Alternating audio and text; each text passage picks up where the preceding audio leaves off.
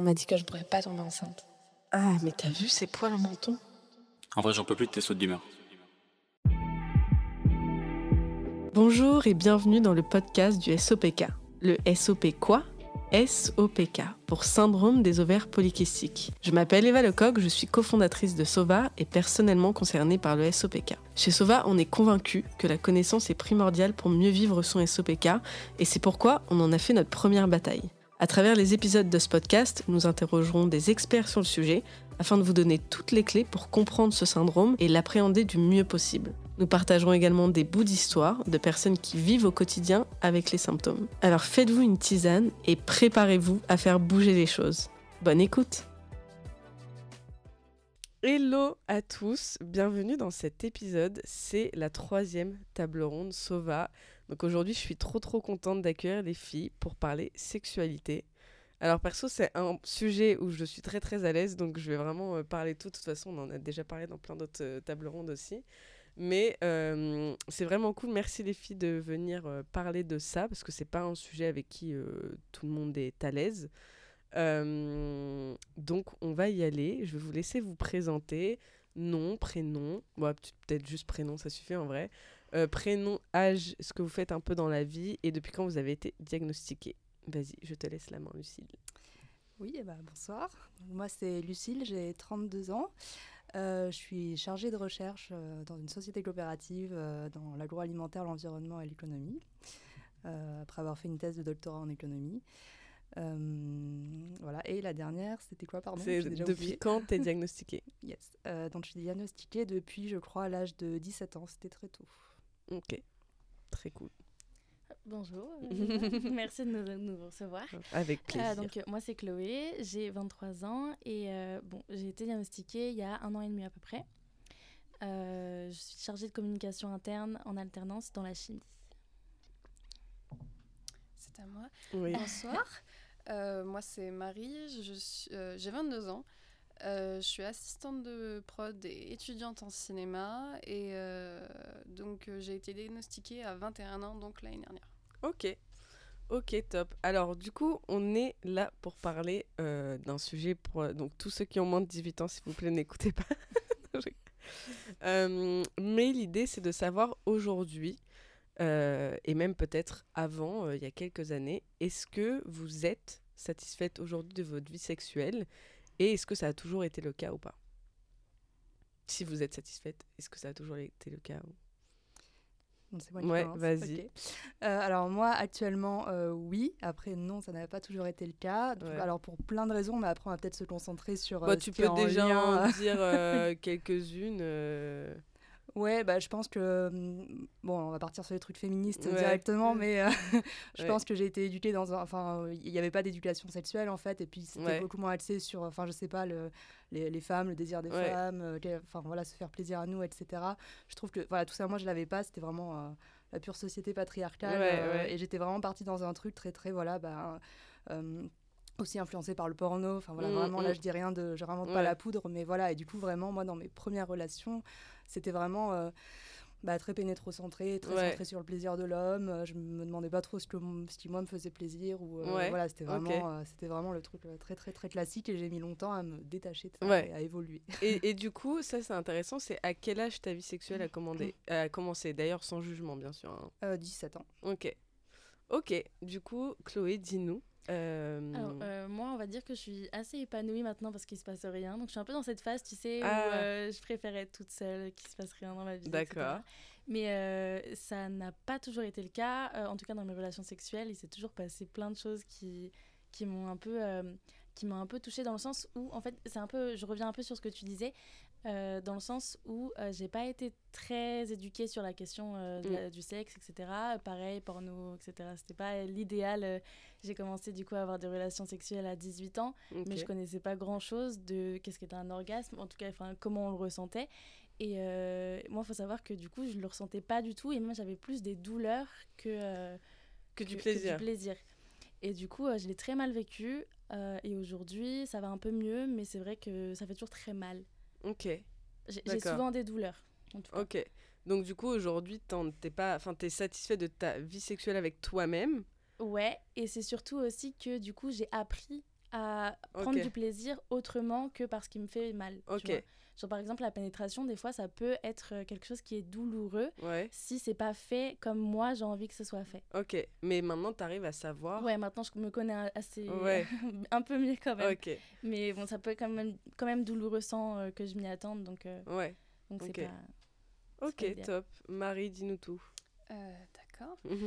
Euh, bah moi actuellement oui parce que je suis en couple avec un, un jeune homme euh, qui se débrouille très bien ouais. et euh, non non mais c'est surtout parce qu'il a enfin parce qu'il est très à l'écoute de ce que moi je j'ai besoin et je ressens j'ai un Mm. peu le même problème que, que Chloé c'est-à-dire que j'ai beaucoup beaucoup de douleurs euh, lors des moments de pénétration et euh, durant toutes mes autres relations ou avec mes autres partenaires c'était vraiment très axé là-dessus Mhm.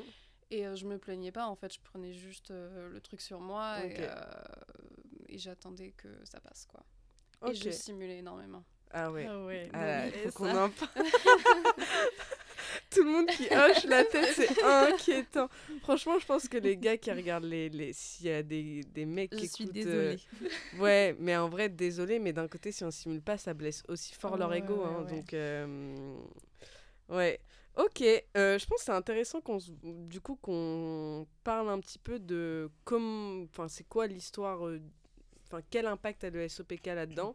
À savoir que euh, je pense qu'on est toutes d'accord pour dire que tout ce qui est société patriarcale, porno, plaisir féminin, c'est des sujets on- dont on parle depuis 3-4 ans, à peu près, peut-être un peu plus. Euh, mais pareil, moi je vois, enfin je sais pas vous, mais moi je vois ma vie sexuelle. Donc pour moi, rapidement, elle a commencé à 17 ans, enfin quasiment 18. Euh, et pareil, très, euh, bah, très pénétration et. Et j'ai assez vite compris que je pouvais ressentir du plaisir par hasard ou un jour j'ai eu un orgasme et là j'ai fait Ah d'accord, c'est ça Au bout de, je pense, euh, peut-être un an de d'activité, enfin, de vie active dans ma vie sexuelle. Euh, mais en effet, je pense que tout ce qui est euh, euh, société patriarcale, a déjà un aspect sur, enfin, un impact sur notre vie sexuelle. Mais si on parle vraiment du SOPK, est-ce que vous arrivez à voir en quel aspect il a pu impacter votre vie sexuelle? Que ça soit peut-être pour l'instant dans la construction de votre vie sexuelle, est-ce que sur le rapport au corps, etc. Voilà. Qu'est-ce que vous avez à peu près à dire là-dessus? Euh, moi, c'est pas tellement avec le rapport au corps, c'est plutôt euh, ça l'a impacté via la contraception que j'ai dû prendre en Ouais, fait. Euh, du coup, ça répond pas exactement à la question du rapport au corps. Mais euh, voilà, j'ai été diagnostiquée Ouais. et direct on m'a mis sous pilule. euh, voilà, en fait, euh, comme s'il n'y avait pas le choix. Enfin, on m'a pas trop expliqué. Donc, c'était pilule directe à 17 ans. Bon, ce qui est pratique hein, quand on a des Mm. rapports sexuels, c'est sûr. Se c'est aussi une contraception. C'est aussi une contraception, ouais. Mais voilà, donc il y avait ce double aspect-là quoi, pour euh, ré- réguler le SOPK et faire contraception. Et euh, donc j'ai été sous pilule vraiment euh, longtemps sans trop me poser de questions. Enfin, j'en ai eu plusieurs. J'ai eu la fameuse androcure, je sais pas si vous Ouais, euh, tu ouais. vois, ouais, qui a été interdite par la suite parce qu'elle pouvait provoquer des tumeurs au cerveau. L'androcure, du coup, c'est un traitement anti-androgène. Donc, c'est un traitement qui est là pour euh, diminuer les taux de testostérone, notamment, et du coup, faire diminuer les symptômes du SOPK. Mais en effet, il a été interdit. Alors, je crois qu'il peut être. Enfin, il y a encore des gens qui sont sous androcure hein, Oui. aujourd'hui. Mais ils sont, voilà, ils le recommandent de moins en moins. euh, Enfin, c'est vraiment parce que oui, en effet, il y a des méningiomes. euh, voilà.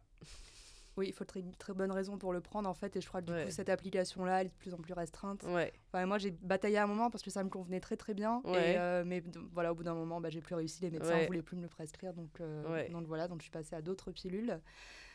Et en fait, bon, j'ai eu un peu une errance euh, sur la contraception, mais j'ai fini par à un moment donné essayer le stérilet au cuivre quand même Ouais. pour me dire bon bah les hormones ça suffit. Enfin, en plus, on est vachement, je trouve. euh, Enfin.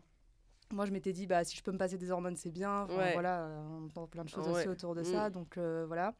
Et c'est quand je me suis mise au stérilet ou alors les périodes où je prenais plus la pilule pour essayer. Là, j'ai Mm. vraiment vu euh, l'effet de la pilule en fait sur moi et notamment sur la libido. Après, il y a Ouais. d'autres effets, mais sur la libido, c'était assez incroyable. Ok. Dans Euh, le sens où Bah, la- les hormones, enfin dans mon cas, hein, ça a Ouais. éteigné, enfin pas que ça a éteigné, mais ça a diminué quand même vachement, vachement ma, Ah, ma libido, quoi. Et euh, C'est voilà. intéressant qu'on parle de libido, les filles. Du coup, toi, aujourd'hui, tu considères que ta libido, elle est assez basse? Enfin, t'as très peu de libido ou... Bah, c'est pas tellement sur la fréquence, enfin c'est plutôt sur l'intensité en fait, je dirais. Ouais, Où euh, vraiment quand je suis pas sous hormones, j'ai vraiment, je ressens vraiment beaucoup plus euh, l'envie l'envie sexuelle. Ouais. Euh, ouais. et je l'ai moins sous hormones. Après, j'ai appris à vivre avec, donc euh, voilà, il y a des. Oui, après, la libido, le c'est pas seulement. Enfin, les hormones, euh, du coup, pour expliquer très rapidement, en fait, quand on est sous pilule, on bloque l'ovulation. Donc, il n'y a pas d'ovulation, il n'y a pas ce pic d'hormones qui va justement déclencher une ovulation. Sauf qu'en fait, c'est ce pic d'hormones qui fait généralement des gros pics de libido. Euh, et c'est pour ça qu'une femme, euh, généralement, qui euh, n'est pas sous hormones, bah, va ressentir une envie croissante plus elle s'approche de l'ovulation. Et ce qui en, fait fait sens d'un point de vue animal, c'est que bah, Mm. c'est là où on doit se reproduire. Donc c'est pour ça qu'on a faim et qu'on a envie de se reproduire à ce moment-là. Donc ça fait complètement sens. Mais sous pilule, bah, en fait, ton corps déjà pense pas que tu es enceinte, mais bon, globalement, t'as pas du tout d'activité euh, hormonale, donc tu as moins ces envies. Donc après, il faut jouer sur tous les autres choses, les autres choses pour réactiver la libido, quoi. Ouais, c'est ça, se donner envie différemment. Voilà. Enfin, donc je trouve qu'une fois que je le sais, ben ça va quoi. Je- Ouais. Je, peux pallier à ce truc-là, mais en fait, je m'en rendais pas compte pendant euh, Ouais, des pendant- années quoi. Ok. Du coup, vous les filles, d'un point de vue libido, est-ce que vous voyez un impact aujourd'hui ou... Oui, clairement. Ok. Ouais, clairement. Parce que euh, euh, là, j'ai parlé avec. euh, avec euh, quand j'étais avec un, un garçon, quand Mm. j'étais avec un homme euh, officiellement, donc, Ouais. euh, qui c'était mon copain, euh, il y avait des fois, tu sais, j'avais vraiment pas envie, mais j'osais pas le dire. Parce Ah que je me disais, j'ai vraiment jamais envie. Mais comment, dans ma tête, je me posais la question de comment tu peux être avec quelqu'un et ne pas avoir envie de cette personne. Est-ce que c'était un moment où t'avais tes cycles ou t'avais plus de cycles? Là, je les avais plus vraiment. Ouais. Ouais, je Donc les en fait, plus vraiment. euh, C'était pendant, bah, du coup, j'ai, pour, pour remettre le contexte, j'avais Mm. pas mes règles pendant six mois Ouais. avant de me faire diagnostiquer. Donc c'était pour ça que je me faisais euh, diagnostiquer. Et ouais, pendant cette période, euh, c'était, euh, Ouais, j'avais bah, jamais envie et je me forçais. Et du coup, bah, ça se voyait que je me forçais. Et du coup, bah, frustration des deux côtés. Parce que moi, j'avais pas forcément envie, mais j'osais pas le dire. Donc ça faisait mal en plus. Et de l'autre côté, bah, il sentait très bien que j'avais pas envie. Et donc c'était reproche de sa part, entre guillemets, bah, pourquoi t'as plus envie de moi? Et, euh, et de mon côté, j'étais un peu en mode, mais non, c'est pas le cas, mais ça se voyait vraiment. Donc, euh, donc tu Ouais. c'était. Et, et là, du quoi. coup, maintenant que t'es seule, ou enfin, que. Parce que du coup, en ce moment, tu dis que t'as pas de partenaire, t'es en mode Ouais, en ce moment, on n'est pas vraiment. Ok. Enfin, je peux avoir des coups d'un soir, hein, Ouais, ça arrive, tu vois, mais j'en ai, ai pas vraiment. Euh, Mais du coup, niveau mais en fait, c'est quand libido- moi je veux. tu oui. vois. Là, c'est ouais. différent. Oui, bah oui. oui, oui, je suis toute seule, je prends la Ouais, décision moi-même. Ouais. Mais, euh, mais non, mais même avant, par rapport euh, au rapport au corps, euh, avant que je sois en couple, parce que du Ouais. coup, j'étais en couple pendant 4 ans, j'avais des partenaires. Et là, c'était vraiment, tu sais, je, je sais que tu parles souvent d'hypersexualisation, bah, c'était vraiment mon cas. Ouais. Dans le sens où j'allais avoir un rapport parce que je voulais plaire. Mm. Et du coup, je voulais. En fait, tu sais, je sais pas si vous connaissez le terme, mais il y a le people pleaser. Ouais, Bah, c'était moi. ok. Oui, d'un point de vue mode, Il faut sexuel. que je fasse plaisir à quelqu'un pour que la personne me donne de l'attention. Oui, oui. oui. C'était ça. Bah, c'est ce qu'on on en a beaucoup parlé dans la table ronde d'avant avec Julie, euh, ouais.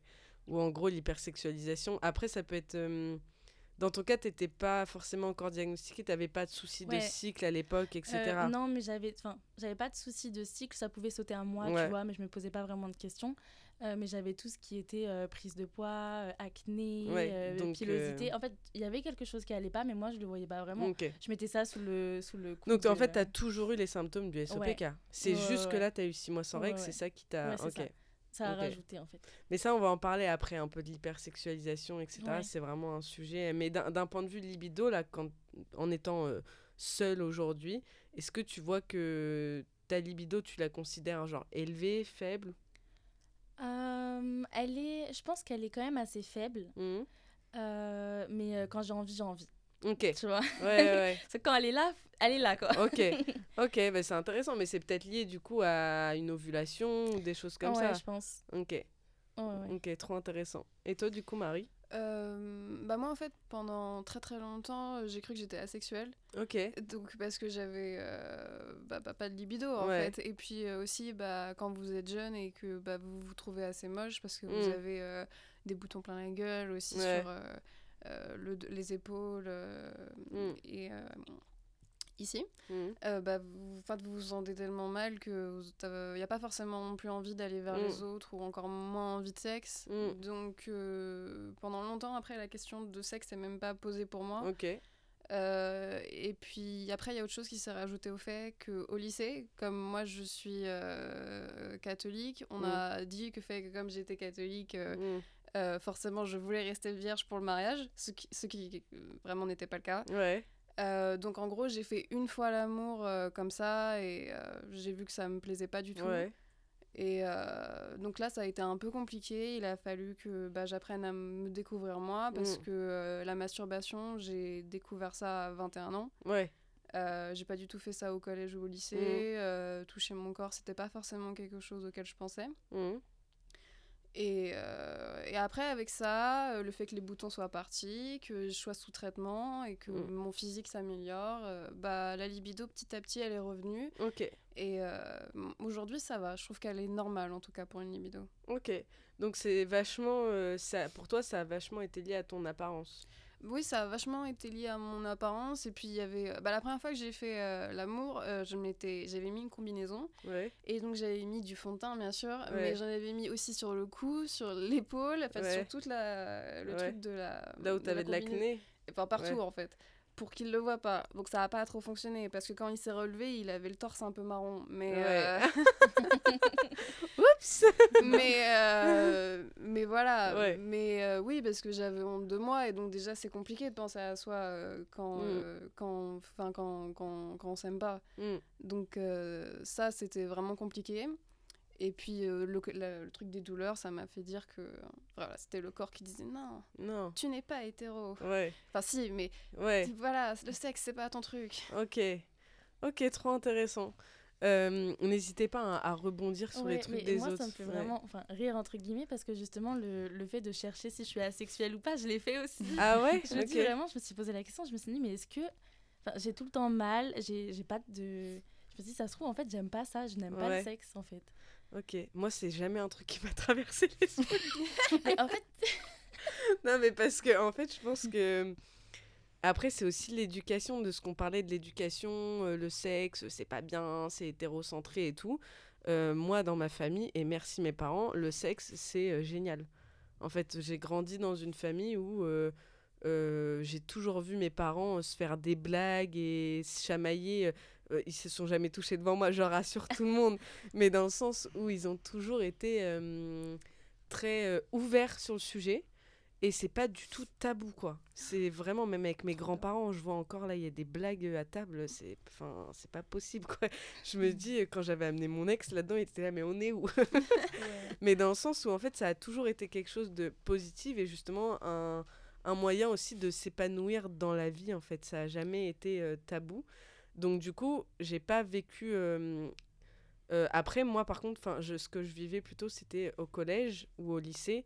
Je voulais pas faire l'amour avec quelqu'un du collège ou du lycée pour mes premières fois et même euh, tout court parce qu'en fait je voulais pas qu'il parle de mon corps après ouais. et c'est donc en fait j'avais quand même honte de mon corps mais du coup je le faisais avec je préférais le faire avec des gens que je connaissais ni d'Ève ni d'Adam euh, qui allaient jamais euh, rencontrer mes amis et tout pour euh, être tranquille et pas avoir ce truc de ah bah s'il dit des trucs en fait dans tous les cas personne Oui. ne saura Ouais, ouais, ouais ça je l'ai fait aussi ouais. ouais ouais je, en fait, je, je sais pas, je me trouvais aussi euh, en dehors de la sphère de euh, l'école, collège, lycée, je me, je me trouvais un peu plus à l'aise. Parce bah que ouais les gens, en fait, avaient pas euh, déjà euh, ce préjugé, enfin, quand les gens qui te côtoient tous les jours. bah ouais Donc, ça un peu une page blanche et tu peux te présenter un peu comme tu veux. donc Exactement. plus, c'est ça. euh, Et puis aussi, tu sais, euh, ce que je faisais beaucoup, c'est que euh, j'avais une envie, j'allais voir quelqu'un Ouais. que- qui ne me connaissait pas du tout, juste Ouais. parce que- bah, même histoire que toi, tu sais, la personne ne peut pas reparler de moi Ouais. après, et ensuite je le ghostais. ah oui toi Ah par non. contre t'étais dans le- Et parce que, en fait, je voulais. je- en fait, parce que je me disais, euh, j'ai j'ai pas envie de. Même si la personne me plaisait Mm. en soi, qu'elle était gentille, il y avait pas de souci, je me disais, non, euh, la personne a vu mon corps, je ne peux pas la revoir. waouh ok Ah, Ok. D'accord, donc c'est ce point de, de Ouais. détester, quoi. Ouais, non, le- Ok. je, je pouvais pas. Moi, justement, je voulais qu'il m'aime après. Genre, je me donnais au maximum pour que la personne m'aime. Enfin, c'était de l'hypersexualisation parce que je voulais de l'attention. Mais moi, Ouais. la tension, je voulais pas qu'elle dure juste le moment. En fait, j'aurais toujours aimé qu'elle se prolonge. Bah, en fait, c'était un peu aussi une façon de me, de me protéger. Je me disais, de toute façon, la personne, elle a vu mon corps, il va pas rester. Ah, parce que et tu voulais pas avoir la, la Ouais. réponse, tu préférais tout de ouais, suite je me dire. suis dit, de toute façon, ouais. elle va partir, donc euh, Ouais. ciao, je me casse. Non, tu t'auto-sabotais en fait. Enfin, Ouais, tu l'anticipais. beaucoup. euh, ouais. Ok, putain, c'est trop intéressant.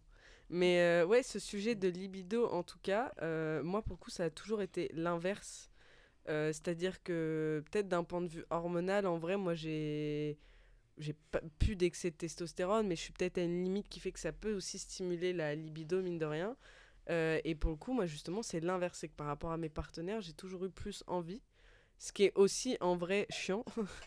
Euh, parce qu'il y a plein de mecs qui seraient là à dire Ah ouais c'est un bon problème moi je te comblerai non donc euh, donc c'est vraiment mais parce que je pense que j'ai jamais eu ce truc aussi de dire le sexe c'est mal pour moi si Ouais. j'ai envie de Moi sexe non c'est bien plus, en soi, on en parlait beaucoup dans ma famille. hein, Ouais. tu sais, de sexe, euh, ils font beaucoup de blagues, c'est pas tabou. ouais Mais je, pen- je pense, en fait, il y a une façon de parler de sexe qui, qui peut. euh, ah Tu vois, quand c'est des blagues un peu lourdes, où tu Un te peu dis, ok, euh, c'est comme ça qu'on voit le sexe. euh, tu- ouais tu, non moi demandes. Ça allait enfin mais oui je vois selon Mm, les ouais. familles Du coup, en euh, parler sérieusement, tu vois, ça devient presque tabou. Ah oui, non, par contre, nous en parler sérieusement, non. Ouais. Mais dans le sens où, du coup, j'ai jamais associé le. Par rapport, tu vois, par exemple, toi, une éducation peut-être catho, moi, le sexe, ça a jamais été quelque chose de négatif. C'était même plutôt l'inverse. Ouais. Genre, bah, faire du sexe, euh, c'est cool, en fait. Enfin, ça doit Oh. pas être euh, Bah, tabou. bah, moi, en fait, enfin, le sexe, ils en parlaient beaucoup, mes parents. Ah euh, ouais? Oui, parce qu'en fait, mon père, il est athée et ma mère est catho. Ah, ok. Donc euh, voilà, c'est Ouais. équilibre. euh, ou pas d'ailleurs, c'est peut-être plus ma mère que mon père.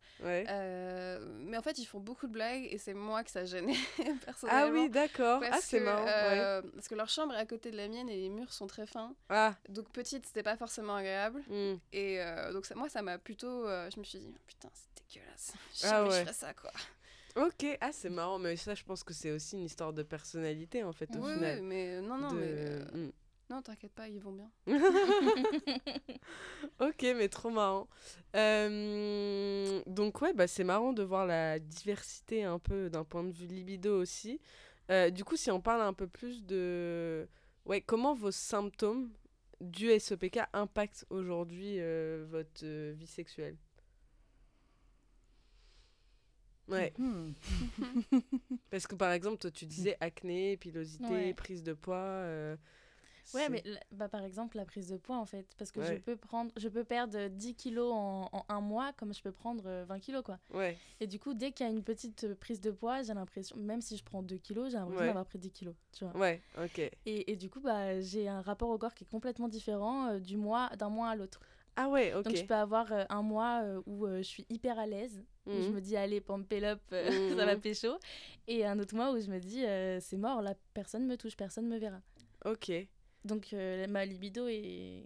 Ça ah donc mois, en quoi. fait toi tu penses qu'elle est vachement euh, Elle est beaucoup liée à mon poids. ok Ouais, beaucoup liée à, à mon apparence. Parce qu'en fait, en fait, ça dépend vraiment des mois. Mm. Pour le coup, euh, si je prends un kilo ou deux, euh, je vais avoir l'impression que j'en ai pris beaucoup trop et que du coup, euh, plus personne ne voudra de moi. Ou même moi, j'ai plus d'envie, ok tu vois?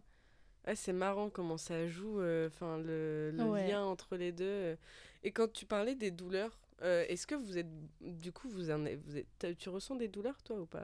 Euh, pendant le sexe, du Ouais. coup euh, ouais non, la dyspareunie non dispar- ouais c'est ça c'est les douleurs pendant le sexe ouais Ok, euh, non, non, euh, ça a pu m'arriver avant, mais depuis que je me connais mieux, voilà, que ça va un petit peu mieux dans ma ah vie mais ok mais euh, trop intéressant parlons du des coup. douleurs c'était dans quel cadre que t'avais des douleurs? Euh, bah, pénétration, quoi. Je pense pénétration quand j'avais pas suffisamment envie ou. euh, Ok. Ou que le sexe Ok. du partenaire pouvait être trop gros, peut-être. Ouais, ouais. je ne sais plus. oui c'est vrai que Mais, ça faut pas oublier que ça joue aussi Ouais, mais en fait, quand, enfin, je sais pas, non, depuis, depuis que ça va un petit peu. Enfin, ouais, depuis que je me suis un peu réapproprié mon corps et que Ouais. voilà, je, je suis vraiment mes envies, etc., Mhm. en fait, j'ai plus du tout de douleur pendant la pénétration. Et même. euh, alors, attention, un petit moment technique. Euh, moi, enfin, je prends beaucoup de plaisir en fait, euh, donc par voie clitoridienne Ouais. déjà, mais pendant la pé- pénétration, euh, au niveau du col de l'utérus en fait, donc quand le sexe du partenaire va vraiment tout au fond, ok ça vraiment, voilà, ça, ça- pour la- marrant concernant la pénétration, c'est vraiment ça qui me fait plaisir. Putain, mais c'est ouf comme on est toutes différentes. Ouais, Ouais. c'est... ouais. Ok. Oui, c'est pas si courant, je crois. Moi, ça me fait mal. Enfin, c'est pas que... moins maintenant depuis que j'ai pu mon stérilet, mais sinon, ça pouvait me faire mal. Hmm. quand Ah j'avais ouais. mon stérilet. Non, bah voilà, non, moi du coup, non, du coup, je cherche vraiment ce truc-là et euh, bah, c'est, enfin, tu vois, c'est un peu la lisière de la douleur, Ouais, mais ouais. c'est pas de la douleur, enfin, dans, mon cas, ouais. Ok, trop marrant. Et du coup, toi, tu disais Ouais, tes moi j'ai beaucoup de douleurs. J'ai beaucoup de douleurs à la pénétration. Euh, en gros, euh, je pense que déjà au début, vu que je me forçais entre Mm. guillemets à le faire sans avoir envie, j'avais des douleurs parce que j'étais pas assez lubrifiée, des trucs Ouais. comme ça, tu vois. Euh, et en même temps, euh, je me suis habituée à ces douleurs-là parce que je disais rien, je simulais. Donc euh, pour les gens, ça faisait plaisir, donc ils continuaient. Mais euh, ouais, j'avais mal et du coup, en, en- mon corps se souvient de cette douleur-là et du coup, généralement, je peux euh, encore avoir des douleurs. Je sais pas si vraiment ça me fait mal parce que cette fois-ci j'en ai envie ou parce que c'est mon corps qui se souvient euh, et qui, et qui re- refait cette douleur-là. Parce que je sais que ça arrive beaucoup, j'ai beaucoup lu sur le sujet et, euh, et du coup, bah, peut-être que c'est ça. Et c'est quoi comme type de douleur? Et à C'est quel comme moment ça, ça brûle un peu Mhm. et en même temps, euh, c'est des pics de douleur, Ok. tu vois? C'est comme ça, ça te lance en fait. Ok. Euh, euh, par exemple, euh, t'arriverais à situer un peu, c'est tout le bas du ventre ou? Non, c'est vraiment de l'intérieur. C'est vraiment euh, un- c'est interne pour le coup. Ok. Ouais. Ok. Ok. Et c'est des douleurs qui sont pas agréables. bah oui, non, mais moi j'avais un peu ça euh, bah, avec mon stérilet justement. Et depuis que j'ai Ouais. retiré, j'ai plus de soucis. Mais euh, et euh, donc ça c'est que à la pénétration. Ouais, ouais, le reste ça va. Franchement, ça va. Euh, Il y a des fois où je ressens rien. Ouais. Euh, parce que vraiment, en fait, je pars du principe que si j'ai pas envie, je vais rien ressentir. Ah ouais. Et du coup, bah en fait, euh, je simule de A à Z. Mais je suis obligée, enfin, je me sentais obligée. Là aujourd'hui, Ouais. ça y est, si je me... Oui, j'essaie oui, de dire, oui, euh, bah non, laisse tomber. tu vois. Oui, oui. Mais, euh, mais euh, pendant longtemps. euh, Non, mais enfin là, enfin tout, on a tout simulé, je pense. euh, ouais. Ouais. Ouais. C'est cool, continue. Ouais. Il est beau Je- ton plafond. Je simulais un peu mieux quand même. Ouais. mais- mais, Ah, euh, ouais, c'était vraiment en mode film. Hein. C'est terrible. Ok. Euh, du coup, Marie, toi, tu disais, t'as aussi ressenti des douleurs. Mais euh, genre vraiment, genre un petit doigt et je fais, mais qu'est-ce que tu fais? Ah ouais. Ça fait vraiment très très mal. euh, Mm. Et donc oui, moi pour le coup, je suis allée revoir la, la gynécologue qui m'avait diagnostiqué mon Ouais. SOPK et je lui ai dit, je pense que j'ai aussi des, des Ouais. petites douleurs et elle m'a dit, oui, oui, oui, bah oui, oui, oui. Ok. Dyspanerie, quoi, c'est ça? Dis- Dyspaneur- dispan- ouais. Voilà. Et euh, donc après, je suis allée voir une kiné. Ouais. Et euh, donc là, je, je, j'ai un peu arrêté parce que j'ai plus le temps. Ouais. Mais euh, pour rééduquer un peu euh, tout Mais ça. parce que c'était du vaginisme du coup que tu faisais. Mais Parce que même un, do- bah, même un doigt, si un doigt ça fait mal, tu sentais que ça passait pas en fait. Bah, je. Enfin, si, si, ça rentrait, mais ça faisait juste très mal. Ouais, mais je pense que c'est du vaginisme ça, ouais. Hein ouais, ok. ouais. Mais la- en fait, la dyspareunie, ça va être toutes les douleurs qui vont être liées un peu à l'interne, euh, ouais, manque de lubrification et tout. Vaginisme, c'est quand vraiment juste un tout petit truc qui pénètre. euh, Bah, c'est vrai que même moi, pour mettre des tampons, ça a été compliqué, j'en ai jamais mis. Ah en ouais, fait, bah hein. c'est ouais, ouais, c'est ça. C'est du coup, euh, ok. En fait, c'est un- une réaction du périnée Oui. à la pénétration. Bah, enfin, toujours est-il que j'ai quand même besoin d'une Ouais. rééducation et donc voilà. Mais donc avec euh, bah, mon partenaire actuel, on fait donc bah, on f- bah, il n'est pas question de Ouais. pénétration et ça ne le dérange pas du tout d'ailleurs. Ok. Donc euh, Putain, il je- est cool. hein. non, il est vraiment Bon Ouais, gars, hein. sympa. Bon gars. Hein. Non, non, il est vra- bah, je m'occupe de lui quand même. hein, mais, euh, Mais euh, du coup, on fait euh, vraiment ça autrement. Et puis, euh, assez souvent, quand même, il me demande à ce que ce soit moi qui. Enfin, on s'occupe de moi en première. ouais. Ou premier, je sais pas, Ouais. première. Et, euh, et ça se passe bien. Après, c'est aussi un peu compliqué parce qu'il y a aussi des moments où moi, je ressens rien. Mhm. Où je ne ressens rien. Parce que, euh, bah, je sais pas, c'est peut-être un petit peu trop sensible en bas. Donc, il y a Ouais. des moments où si on y va un peu trop fort, euh, bah, ça, me, ça me fait pas forcément plaisir. Mais il est très délicat, donc euh, Ok. tout va bien. Tu nous diras où tu l'as trouvé. Ouais, c'est ça. À une soirée entre amis. ok, et du coup, euh, ouais, c'est intéressant qu'on parle des solutions mhm. quand on ressent du coup de la douleur. Donc toi, tu disais que tu as fait une rééducation du kiné. Avec Enfin, le avec kiné, le kiné, oui, pardon. euh, oui, oui, bah, j'ai dû l'arrêter parce que j'ai juste pas le temps en fait. ouais. Je l'avais commencé cet été. Et euh, en fait, bah, elle a commencé par les muscles pour voir Ouais. si c'était tendu. Et elle m'a dit Hum, Vous êtes souvent stressé dans la vie, n'est-ce pas? Ouais. J'ai fait Oui, bah, ça se sent. Ouais. Et, euh, et donc, oui, oui bah, c'est beaucoup, beaucoup de tension, les muscles qui sont euh, pas mal bloqués. Mhm. Donc, en vrai, est-ce que c'est lié au SOPK Euh, Certainement, parce que c'est quand même un petit Ouais. peu la même Mhm. zone. Euh, mais après, euh, voilà, enfin, je pense qu'il faut faire des petits exercices. Le sport, ça doit aider. Ouais. Donc, euh, ça ferait bien que je refasse. Ok. Mais voilà, Ok. c'était partie des solutions. Et du coup, elle t'a. Ok, donc c'est un... est-ce que c'est une kiné spécialisée en. Oui. Ok. Euh, j'ai oublié, mais c'était euh, en plus sur une clinique euh, vraiment pour les, pour les femmes. Quoi. Ok.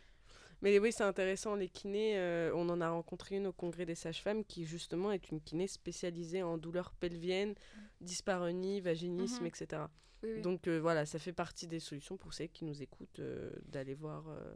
Mais après, il y a aussi d'autres solutions. Du coup, toi, tu disais, c'est en apprenant à te connaître au final. euh, Oui, mais j'ai jamais eu des gros soucis de douleur, Ouais. il faut dire. Donc voilà, c'était pas de cet ordre-là. Ouais, du coup, ok. euh, voilà. Ouais, mais après, ça n'empêche pas que c'est justifié. Mais du coup, c'est hum, comment tu as fait pour pallier aux douleurs? Donc, c'est tu disais manque de lubrification. Est-ce que tu utilisais du lubrifiant ou- Non, mais enfin, je pense que. hum, Comment dire En fait, je suis plus dans des situations. Enfin, pareil, je suis plus dans des situations où je me force aussi. Et du coup, je pense que c'est un peu ça, quoi. Juste. Ah ouais, euh, en fait, fou. euh, Ouais, si on arrête de se forcer, de simuler, normalement, ça. Enfin, normalement, ça dépend. hein, si on a voilà, du vaginisme ou autre, ça peut ne pas suffire. Mais en tout cas, dans mon cas, euh, ça, ça suffit, quoi. Ok. Si tu le fais avec envie, déjà, c'est une bonne. C'est pas mal. C'est une bonne base. ok, et du coup, Chloé, toi, tu disais, est-ce que tu as essayé un peu de trouver des solutions euh, Euh, moi, ça s'est amélioré. Enfin, des solutions, euh, je sais pas vraiment si j'en ai euh, pour l'instant, mais quand j'ai, du coup, quand j'ai, enfin, quitté mon copain, enfin, Mm. quand on a arrêté d'être Ouais. ensemble entre guillemets, j'ai appris à me découvrir moi-même, Ouais. tu vois, alors que je l'avais pas vraiment fait avant. En fait, j'avais un peu cette image de, de le sexe, c'est que avec quelqu'un. Alors que tu peux faire du sexe toute seule. Oui, oui. Et, euh, et du coup, euh, j'ai. Parfois euh, du meilleur sexe. Ouais. oui. Et du coup, j'ai appris à, à comprendre ce qui me plaisait vraiment. Mm. Et surtout, maintenant, j'ose le dire. En Ok. mode, ok, moi, j'aime ça, donc viens, on fait ça comme ça, plutôt, Mm. comme ça, on est tous les deux Ouais, ouais, Et euh, ça marche beaucoup mieux. ouais. du coup, ok. donc, j'ai moins de douleur. Ok, même dans les douleurs. Est-ce que du coup, donc toi c'était beaucoup à la pénétration, est-ce que as, Ouais. tu fais moins de pénétration ou est-ce que juste c'est les positions qui diffèrent? Les positions diffèrent beaucoup. Ok, Euh, mais en même temps, je pense que j'en fais moins aussi. ok. Je, je sais dire stop. Je dis non, là, euh, ça fait mal, viens, on passe à autre chose. Ouais, ok, tu vois? Ok, trop bien. Non, franchement, génial.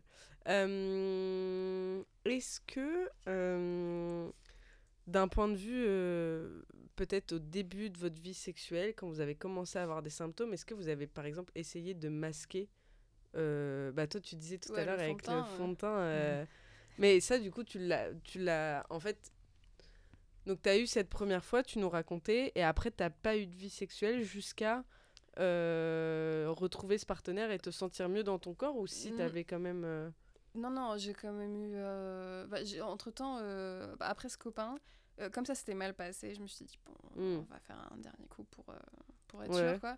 Donc j'en ai pris un autre, au hasard. Bon, là, c'était une cata, hein, genre le pénis rentrait même pas. Ouais. Et puis, bon, moi, c'était ma, seulement ma deuxième relation, enfin, mon deuxième Mm. rapport, et lui, visiblement, c'était pas du tout son deuxième. ouais Euh, donc il me demande à un moment, euh, est-ce que tu veux, parce qu'il était espagnol, euh, Mm. italien, est-ce que tu veux me faire une fellation et, et je dis, une quoi Et il me montre sa bite et je fais, non. ouais Et donc moi j'étais restée sur bah, le, côté pénétration et Ouais. comme ça rentrait pas, j'ai fait, bon allez, laisse tomber. ouais on va passer à autre chose. Après il y a eu un autre gars, mais c'était à la fin de ma prépa, Mhm. donc deux ans, parce que prépa maquée et prépa ratée. Et euh, là, j'ai fait. euh, Voilà, j'ai Ouais. laissé le truc couler. Et, euh, et après, il y a eu le- mon copain actuel. Ok. Et du coup, est-ce que, donc, avec lui, c'était un moment où tu avais moins de symptômes physiques, donc tu te sentais dans le besoin de cacher ou... Non, non, vraiment, il n'y a pas eu de problème. Après la première fois qu'il m'a vu nu, il m'a fait waouh. Ah oui, d'accord. Donc c'était vraiment bien. Et Ouais. euh, alors que l'autre, juste avant, parce que j'avais pas encore tous mes médicaments, Ouais. Euh, m'avait dit euh, Ah, mais t'as des poils autour des seins, quoi. T'es un mec trans ou. il m'a posé Ils la sont question. durs. Ils sont durs, surtout sont que c'est pas une insulte en mais- soi, mais euh, Bah, c'est pas du non, tout une mais- insulte, mais. Bah non, mais c'est pas une remarque que, que tu fais quand quelqu'un se met tout nu devant toi, quoi. Non, mais en fait, c'était, on était en train de manger et du coup, j'étais nue. euh, et à la lumière, parce que voilà, Mm. on voyait qu'effectivement j'avais des poils autour des seins et euh, il m'a dit, mais Mm. faut épiler ça. C'est pas possible. non, c'est pas possible. ouais. Ok. Est-ce que les filles, vous avez eu des remarques, vous euh, Ouais. Ouais. Ah ouais, beaucoup. Ah ouais, genre. beaucoup. En fait, je pense que c'était euh, parce que. Au début, parce qu'il n'était pas au courant. Là, je parle de, de mon ex, du coup. hein. Euh, en fait, il y avait beaucoup de, de remarques sur mes prises de poids. Tu sais, un peu aléatoires. Mm. En mode, ah, t'as pris du poids là quand même. euh, Eh oh. genre doucement. Ou à un moment, euh, je sais qu'on avait eu une, une, une embrouille où il m'avait dit un truc en mode en plus, euh, tu commences à plus me plaire, t'as pris trop de poids, des trucs comme ça, tu vois. Euh, j'étais en mode. hmm, L'enfer. En fait. Et j'étais pas encore diagnostiquée hein, Mm. cette époque-là. Oui, donc toi, tu te mettais tout, tu prenais tout dans ouais, la je me tronche. disais, et- mais en fait, oui, je sais, mais je, je sais pas pourquoi, comment, Ouais. euh, tu vois. Et euh, donc après, j'ai été diagnostiquée, j'étais encore avec, avec cette personne euh, quand je me suis fait Ouais. diagnostiquer. Et euh, bah, ça a continué un peu moins quand même, mais ça a continué. En fait, je pense que c'était quelqu'un qui était très attaché à, tu sais, euh, au physique. Mm. Et, euh, et du coup, bah, dès que je prenais quelques, quelques kilos, il me faisait la remarque, ouais. Et du coup, je disais, mais là, c'est pas ma faute, mon gars, Ouais. en fait. Et Et est-ce que tu as eu d'autres partenaires, euh, peut-être des, des coups d'un soir ou autres, qui t'ont fait des remarques euh, non, pas le temps. Ah. Pas le temps vu qu'elle les ghostait juste après. ah ouais, ok. Moi, je sais pas si on m'a fait des remarques. Euh, Si, une fois, il y a un gars qui... euh, Ouais, ça, cette histoire, elle est, elle est vraiment euh, vénère. C'était un gars que j'avais matché sur Tinder, mais ça faisait longtemps qu'on se parlait, on se plaisait bien quand même. Et euh, on s'était vu, trop bien passé. Il était venu chez moi et on avait commencé. En fait, il a été ultra précoce. Ce qui est en soi euh, ok, hein, surtout euh, sur la première fois. Voilà, si ça fait longtemps que t'as pas fait l'amour, et fine, enfin aucun problème. Et euh, il a fait semblant de dire euh, Allez, pour remettre ça, euh, je vais aller chercher des capotes dans ma voiture en bas. Sauf qu'il s'est barré. Et il m'a dit euh, T'es trop grosse pour moi. Par SMS après Ouais. T'es trop grosse pour moi, je vais te donner ton contact à un de mes potes, il te baisera mieux que moi et tout. Ouais, je pense que tu sais ce qui, tu sais ce qui s'est passé? Il a eu honte. Mais oui, Ouais, il a eu sûr. honte et son ego a été euh, mis à mal et du coup il a préféré me défoncer euh, Ouais. à la place. Mais Il se dit en fait c'est ta faute. Il voulait que toi tu penses que c'est ta faute. bah ouais, mais bon, si t'as été précoce, je suis pas sûre que je sois trop ouais, grosse voilà. pour toi, gars. hein. N'importe Ouais, quoi. C'est quand même un comportement de gros gamin. un- mais non, mais oui, mais, mais j'ai, enfin, c'est- j'avais quel âge? 19 ans, mais horrible, horrible. Euh, je, cette histoire-là, j'étais, je me sentais tellement mal. Ouais, tu m'étonnes. Avec Mm. le recul, ça va du coup. Tu te dis là, c'était vraiment Ouais, le avec problème, le quoi. recul, bah, après, quand t'as le féminisme qui est arrivé, tu dis, ok, ouais, les hommes sont fragiles et c'est peut-être pour ça, en fait. Oh, vraiment, faut pas qu'il y ait des gars qui écoutent ça. Je suis pas du tout, en plus, à On dire est désolé. Je suis pas genre all men are trash, vraiment pas, mais, euh, mais juste euh, là, bon, euh, c'était vraiment un gars fragile. Mm.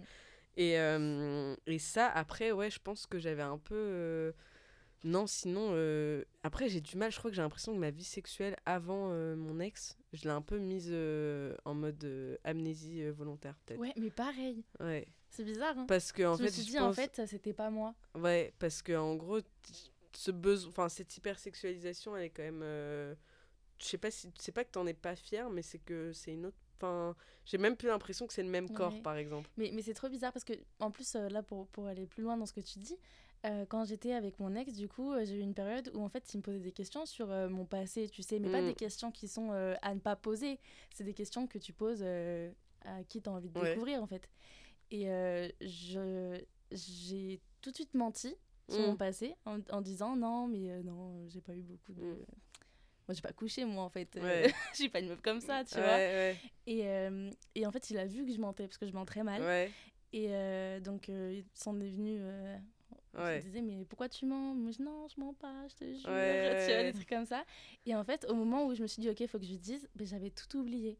Genre, je voulais lui dire des trucs, Ouais, mais je pouvais pas me rappeler, me rappeler de qui, quand, euh, comment, ouais, tu ouais, vois. Mais pas parce qu'il y en a eu trop. Parce que je me disais, en fait, j'ai vraiment oublié. Ok, ouais, j'ai fait ton amnésie totale, tu euh, vois. ouais. Après, c'est revenu avec le temps. Mais où parce- J'ai fini par lui dire et tout. Parce que je me, dis, je me suis vraiment posé la question. Je me suis posée en me disant, ok, là, faut que je lui dise tout. Et j'ai été chercher loin les souvenirs, tu vois. Après, moi, je. Ouais. Moi, tu vois, j'ai regretté d'avoir tout dit à mon ex parce qu'un jour, il m'a quand même sorti je t'aurais aimé plus si t'avais eu moins de partenaires. Ouais, mais tu sais ce qu'il m'a Ah, dit non. Mm. Ouais, non, je vais pas dire. Non, vas-y, vas-y, vas-y, vas-y, on, est là, on est là. Il m'a dit en fait que, en gros, il me disait des trucs en mode, Ouais, mais en fait, t'es une fille facile, euh, t'es Ouais. immariable. Ah ouais.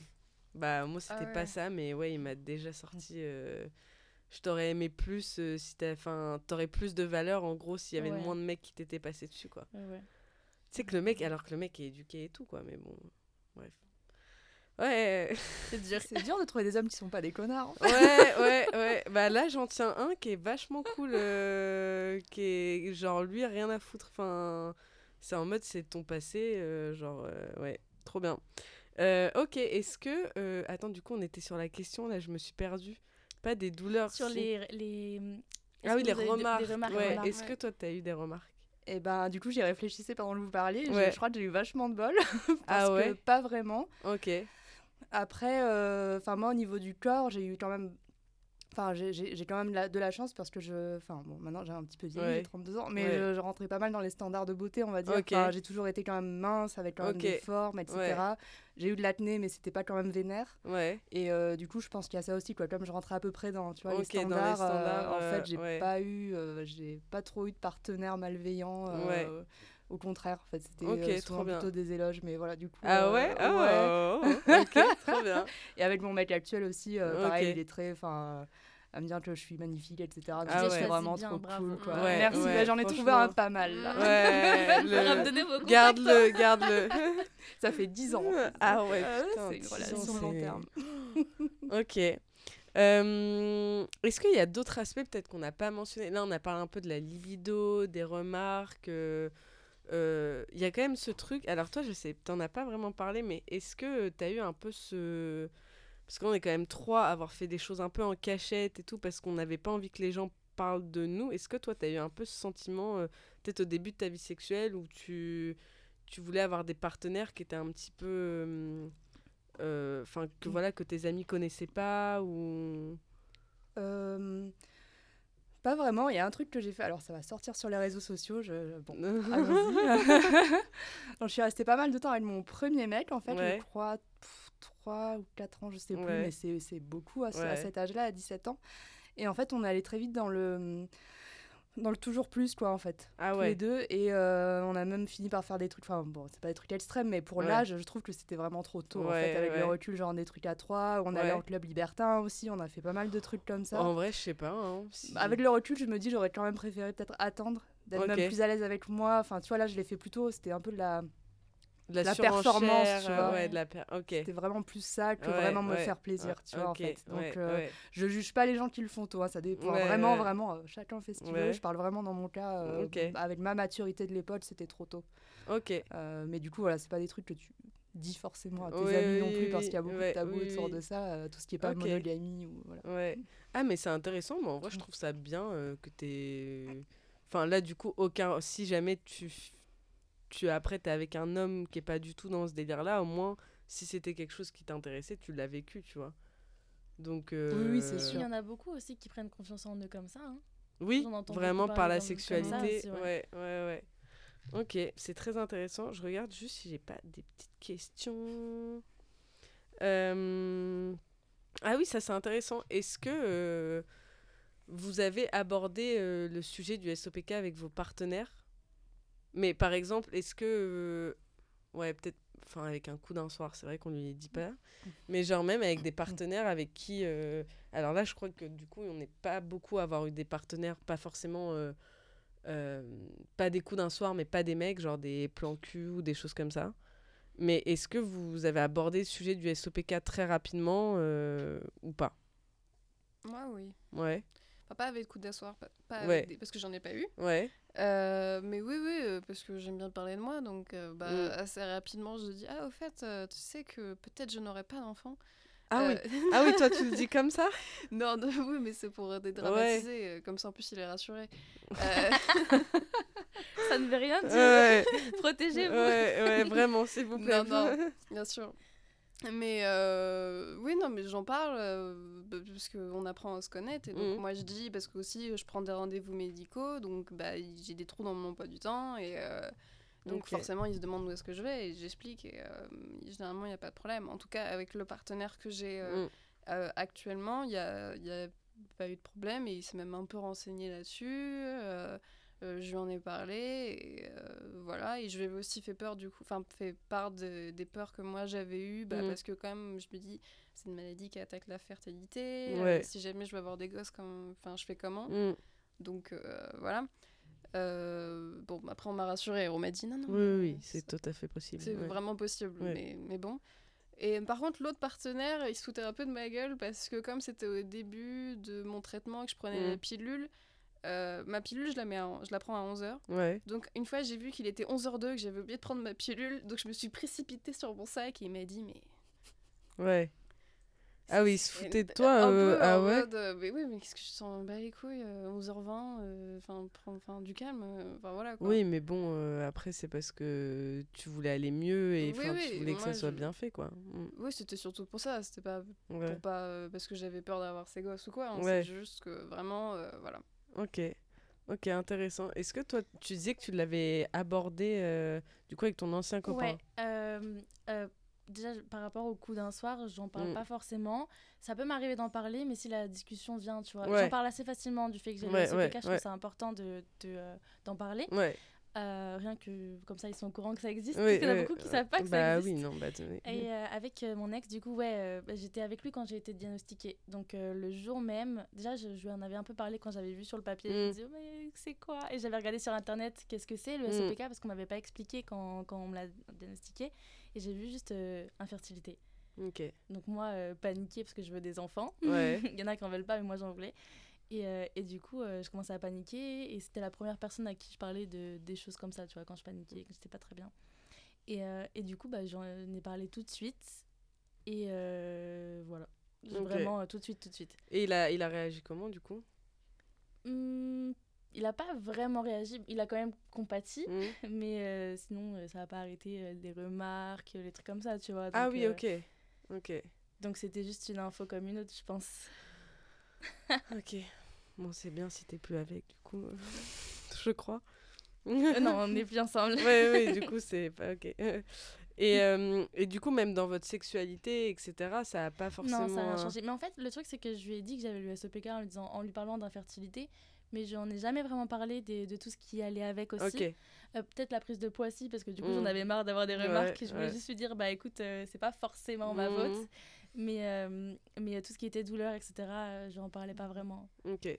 Donc euh, il n'était pas forcément au courant. Donc Ah rien oui. n'a été mis en place après, tu vois. Ok. Et est-ce que, euh, avec le recul, tu penses que si t'avais été capable de verbaliser, ça aurait Ouais. changé quelque chose? Je pense. Ok. Je pense. Au moins un, un petit peu. Ok. Donc il y a quand même un, un devoir aussi de notre part de dire, euh, enfin d'éduquer sur le De sujet, communiquer sur le sujet, communiquer, ouais. ouais, ouais. Bah, la communication, même euh, en termes généraux, est super importante Ouais. dans un couple, même Mhm. si t'as pas Bah le SOPK. oui, oui, mais alors oui. là, euh, sachant que ça rajoute en plus Mm. des contraintes que tu peux pas euh, que tu peux pas gérer toute seule, c'est important de les communiquer. Ouais. ouais. Toi, du coup, Marie, est-ce que. euh, donc là, tu parles du, fin, du fait que, voilà, quand tu as des trous dans ton emploi du temps, tu lui en parles et tout, mais est-ce que, euh, par exemple, dans.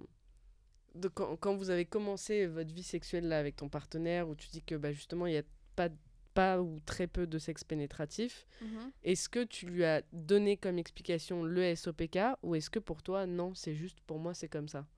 Non, mais je lui ai juste dit, euh, frère, si tu fais ça, euh, ça va pas me faire plaisir, ça va juste. euh, ça va brûler, donc ne Ouais. fais pas ça, quoi. Et il m'a dit, bah, comme. bah, en fait, lui, c'est un peu son. C'est un peu son jardin privé, Mm. donc je sais pas trop si je peux en parler, mais c'est juste que si j'ai mal et ça se voit que j'ai mal, il va pas, ça va pas lui plaire. Donc, Oui, euh, oui, oui, ok. ça, ça sert à rien, quoi. Et du coup, dans les explications de pourquoi t'as jamais. Enfin, est-ce que tu le relis avec le SOPK toi-même personnellement ou pour toi c'est deux choses à part? Moi, je le relis parce que ça, me paraît un peu suspect. Ouais.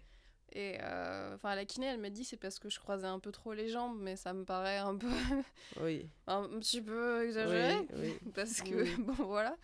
Mais euh, c'est peut-être lié au sport, parce que moi, pendant longtemps, j'ai fait de la boxe française, et Ouais. donc il faut une, une jambe forte et une jambe Ouais. plus faible, et donc peut-être que des muscles d'un côté sont plus forts que de l'autre, j'en sais rien. Ok. Mais je pense que c'est un peu les SOPK Oui, quand oui, même. oui, oui, ok. Mais parce que Marie, euh, toi, t'as as envie, Deux et, mais, mais ça te fait mal ou, euh, ou juste t'as vraiment pas envie du tout? Non, non, moi je fantasme de ouf euh, la pénétration, mais Ouais, c'est juste ça, me fait. C'est pas agréable pour toi, quoi. ça, physiquement, et je pense que là, c'est en dehors de, du côté mental, c'est vraiment ça fait mal quoi. Ouais, ouais, Ok.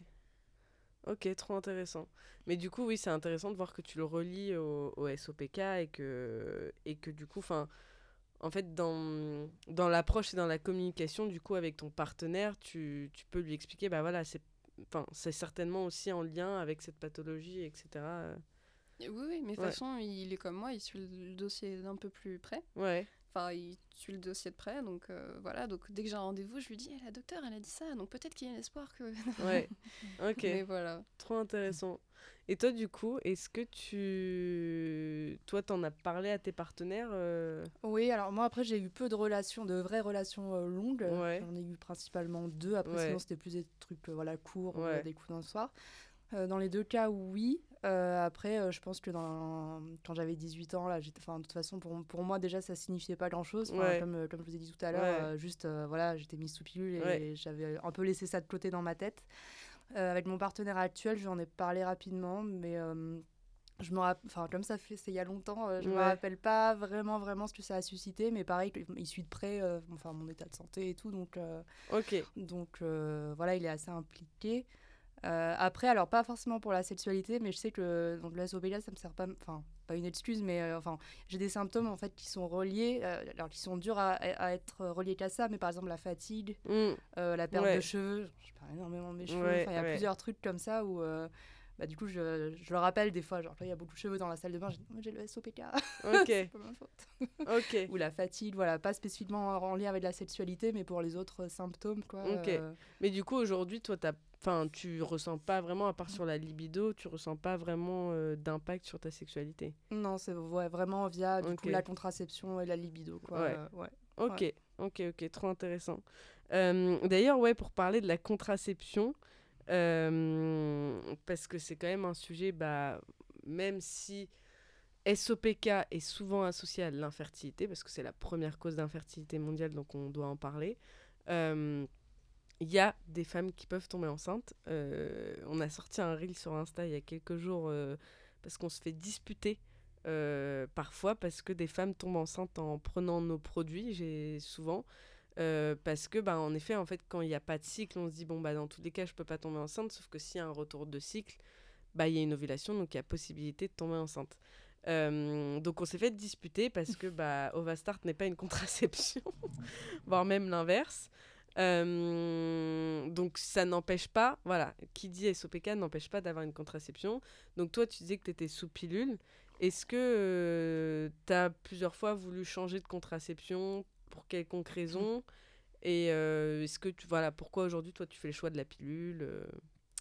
Euh, ouais, bah alors oui, ça m'est arrivé. Donc j'ai pris quand même la pilule pendant vraiment euh, un bon paquet d'années. Euh, et voilà, comme je disais, à un moment, j'ai voulu changer pour euh, m'enlever des, euh, des hormones, quoi, parce que bah, quand tu deviens féministe, je trouve qu'il y Ouais. a un peu un intérêt à, voilà, à, à ressentir mieux ton Ouais. corps, à ne plus avoir d'hormones. Enfin, j'étais un peu dans cette idée-là, quoi. Et puis, euh, bah, d'avoir des cycles, tu sais, de, de te Mm. sentir différente tout au long de ton cycle. Moi, j'ai jamais eu ça, finalement, tu vois. Et je me suis dit, bon, vas-y, j'essaye autre chose. Et... et en fait, en, bah, en regardant un peu les choix qu'il y avait, euh, bah, voilà, je me suis dirigée vers le le Stérilet. euh, bah, pas hormonal, du coup, le, Ouais, mécanique, Ouais. ouais, en cuivre. Euh, et là, bah, ça s'est très bien passé pendant un, un moment. Euh, mais au bout de, je sais plus, euh, entre quelques mois et un an, Ouais. euh, bah, alors, bon, pendant les premiers mois, nickel, donc plus d'hormones, génial. Et t'as pas eu, genre, tes symptômes sont pas revenus ben non, juste j'avais j'avais toujours pas mes règles par contre. Ah oui. En fait, j'avais pas ok. de règles. Mais à part ça, euh, c'était vraiment relativement ok quoi. Ok. Euh, j'étais vraiment très contente. quoi. Ok. Je me suis dit un peu, ah, je vais faire, euh, voilà, je vais rester comme ça toute ma vie, ça va être trop bien. Euh, et en fait, au bout de quelques mois, bah en fait, il y a eu une sorte de spotting, enfin où j'avais des demi-règles Ouais. un peu en permanence. Enfin, ça a Ouais. commencé à faire n'importe quoi. Donc là, je suis retournée voir ma sage-femme. Et voilà, donc elle m'a dit, bah effectivement, il faut revenir aux hormones. Mais en fait, j'ai vraiment. J'étais en colère parce que j'ai pas fait qu'elle, j'en ai fait plusieurs. Ouais. Et euh, j'ai de la colère parce que en fait, on nous propose vraiment rien d'autre, je trouve. Et même Ouais. les spécialistes, souvent, ils, ils, ils, ils savent pas trop nous orienter, en fait. Genre là, moi, au bout, Bah, bout ouais. d'un moment, j'étais là, genre, bah, la pilule bof, le stérilet, ça fonctionne pas. Est-ce Mhm. qu'on peut pas essayer autre chose? Et bah non, en fait, que pilule. Et, euh, et je sais pas, je Mhm. trouve que des fois, on n'a pas vraiment les réponses à nos questions aussi. Enfin, en fait, j'ai beaucoup de, voilà, de ressentiment. euh. En fait, c'est juste que, en effet, si t'as pas tes cycles, euh, l'endomètre s'épaissit, s'épaissit, s'épaissit. En plus, tu as une inflammation qui est liée au stérilet en cuivre, donc ça inflamme la muqueuse euh, utérine, l'endomètre. Et euh, bah, en fait, à un moment, euh, voilà, si c'est trop épais, il, faut, il se désintègre et c'est ça qui fait du spotting permanent. bon, là, c'est encore une fois, je fais toujours des explications très grossières en, en podcast parce que c'est compliqué de rentrer dans le détail, mais c'est un peu ce qui se passe. Et en fait, dans ton cas, il aurait fallu essayer de ravoir des cycles. Et si tu avais eu des cycles, probablement que tout se serait bien passé. Sauf que Mm. là, du coup, on t'a pas expliqué comment euh, avoir des cycles. Donc, Ouais. euh, ouais. Donc, bon, comment avoir des cycles, c'est une question euh, très large, mais, euh, mais enfin, en partie, tu as l'hygiène de vie, tu as des compléments alimentaires. Quand tu as passé beaucoup de temps sous pilule, tu as des carences, notamment en vitamine B9, en zinc, en magnésium, qui sont des essentiels pour l'équilibre hormonal. Et si tu es en carence de ces vitamines-là, ton corps peut pas produire un cycle, en fait. Enfin, c'est Mm. compliqué. Donc, du coup, euh, généralement, quand il y a un arrêt de pilule, on conseille de refaire un plein de multivitamines. Et en fait, c'est tout bête, mais rien que ça, potentiellement, euh, ça aurait pu changer euh, pas mal de choses, quoi. Hmm. Donc, euh, ouais, le sujet de la contraception, il est compliqué. Et du coup, t'avais pas de douleur avec le stérilet en cuivre? Eh ben non, parce qu'en plus comme j'avais pas, enfin j'ai entendu que ça pouvait être douloureux Ouais, pendant les ouais, règles, mais ouais. comme je les avais pas, bon bah y a- c'était vraiment nickel quoi. Ok, trop bien, trop bien. Du coup, Chloé, toi, niveau contraception, Alors moi j'ai été pendant très longtemps euh, au préservatif Ok. parce que je voulais vraiment pas d'hormones et j'ai toujours refusé les hormones ouais, euh, parce que je suis très anti-médicaments, je vous l'ai déjà dit. ouais, Et en gros, euh, du coup j'ai opté quand j'étais avec mon copain et qu'on voulait arrêter le préservatif, j'ai opté pour le stérilet en cuivre. ok, Et euh, j'ai eu des douleurs. Ça me faisait mal pendant mes règles. En Ouais. plus, vu que j'avais en plus des douleurs pendant les rapports, des fois, c'était pas très agréable, mais j'ai quand même préféré ça aux hormones. ouais, Et euh, en fait, moi, il s'était déplacé, enfin, il n'avait pas été bien posé, ou je sais pas trop Ouais. ce qui s'est passé, donc j'ai dû l'enlever, mais actuellement, euh, j'ai plus de. Je suis retournée au préservatif. euh. Ouais, ok. Ouais. Le grand classique Le est grand très classique, efficace. hein, ouais. Moi, j'ai fait stérilet en cuivre pendant deux ans. Et euh, en fait, la première année, j'avais vraiment des douleurs pendant les règles et à l'ovulation, mais ça allait. Et après, c'est vraiment, euh, je sais pas pourquoi, de plus en plus pendant les rapports, dans certaines positions, j'avais mal. Et ils n'ont pas trouvé à l'écho, euh, enfin, en fait, il était un petit peu haut, mais globalement, il était très bien placé. Donc, j'ai été voir une ostéopathe qui faisait des massages en interne pour faire en sorte qu'il se, repla- se place bien et que euh, ça soit plus mobile, que j'ai moins mal. Et ça a aidé un peu, mais j'avais quand même euh, voilà, certaines positions que je pouvais plus faire. Donc du coup, je l'ai enlevé et je vis ma meilleure vie. hein. Mais même plus de douleur. Enfin, pendant les règles, j'ai- ça me tire un peu, mais enfin, j'ai aucune douleur. Euh, une bouillotte et c'est ciao, quoi. Euh, et après, euh, bah, pendant les rapports, j'ai plus du tout du coup de douleur, de dyspareunie. Euh, mais, euh, mais ouais, bah après, c'est clair que la symptothermie, par contre, c'est un peu un stress, quoi. c'est. C'est une étape à passer qui, pour l'instant, ça va parce que je, bah, du coup, avec euh, les partenaires, enfin, le, mais bon, bref.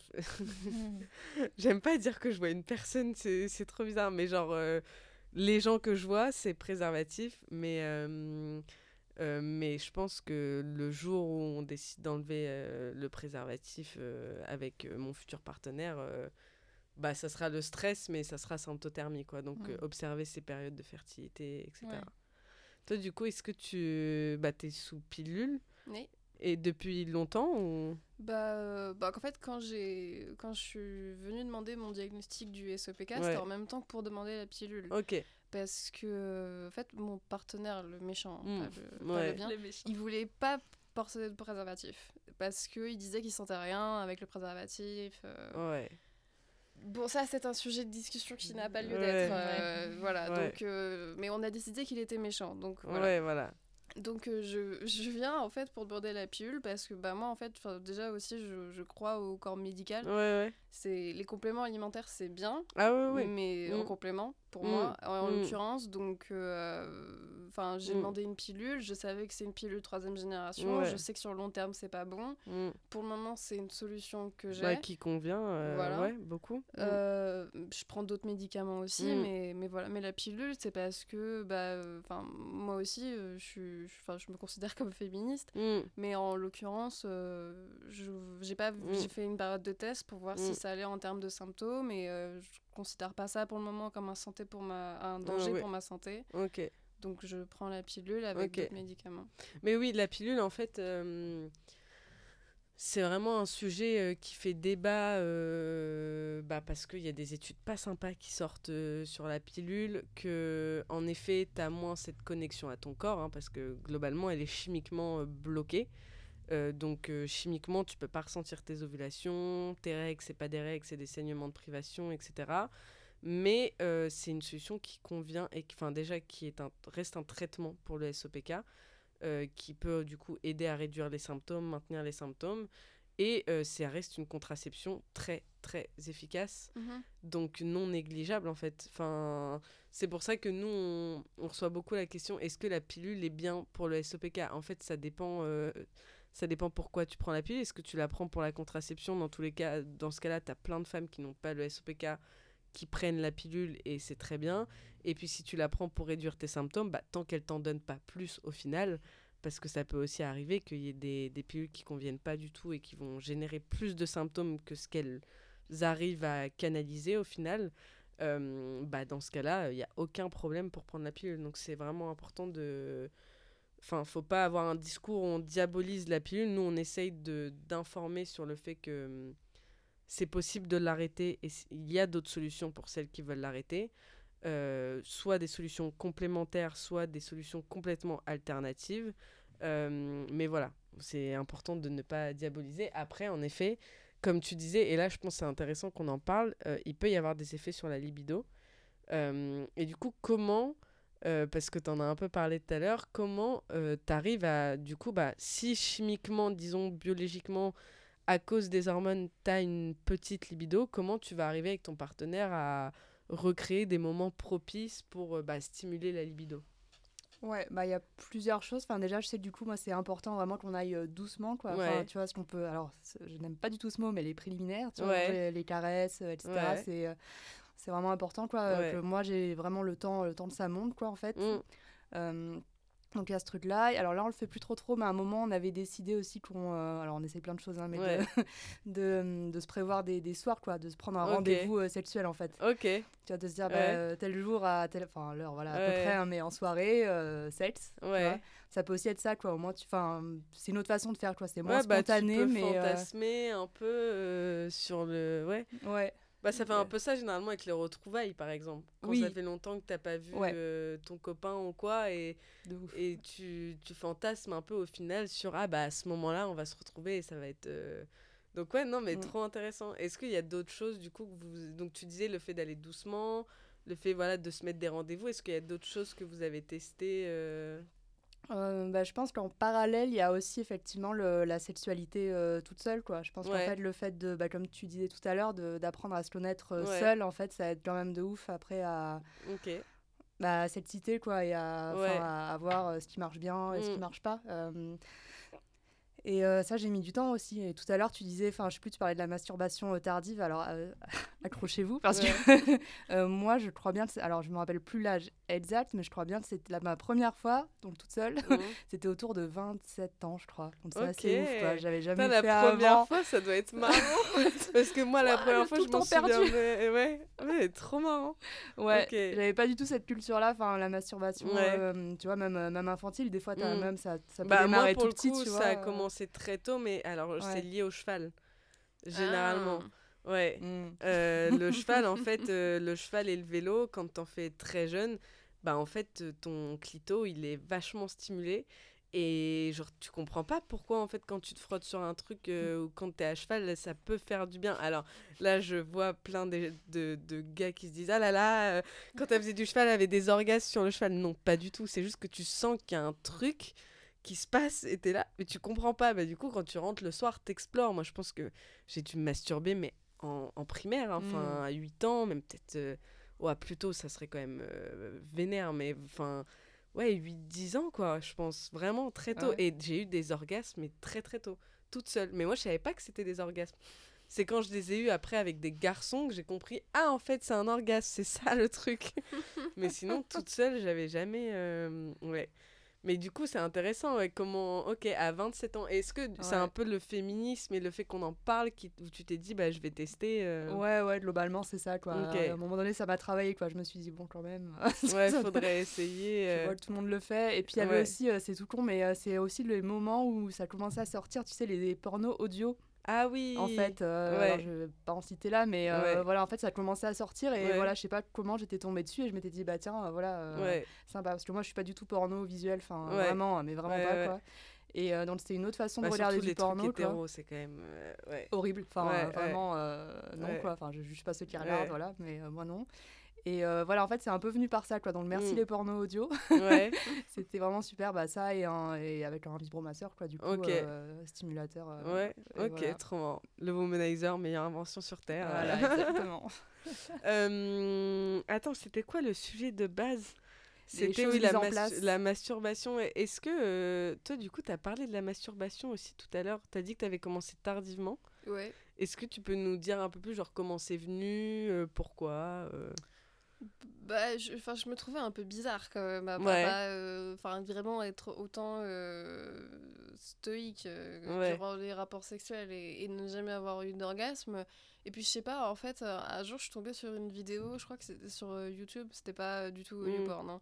Euh, c'était une vidéo, je crois que c'était L'essent ou un truc comme ça. Tu sais, c'est cut, ils font, il y a 100 personnes qui sont interrogées, Ouais. on pose une question et il parlait de masturbation. Et il y en a une, elle dit un truc et je me dis, tiens, je vais essayer. Ouais, Et, euh, et je le fais, et en fait, ça fait du bien. ouais. Et pour la première fois, Ouais. et, et après, voilà, c'est venu tout seul. Ok, donc c'est un, c'est un peu ce qui t'a débloqué au final. euh. Ouais, bah, c'est parce que je voulais pas me sentir bizarre tout le temps, quoi. Ouais. Donc, je voulais qu'au moins soit ce soit réglé, quoi. Ouais, ok.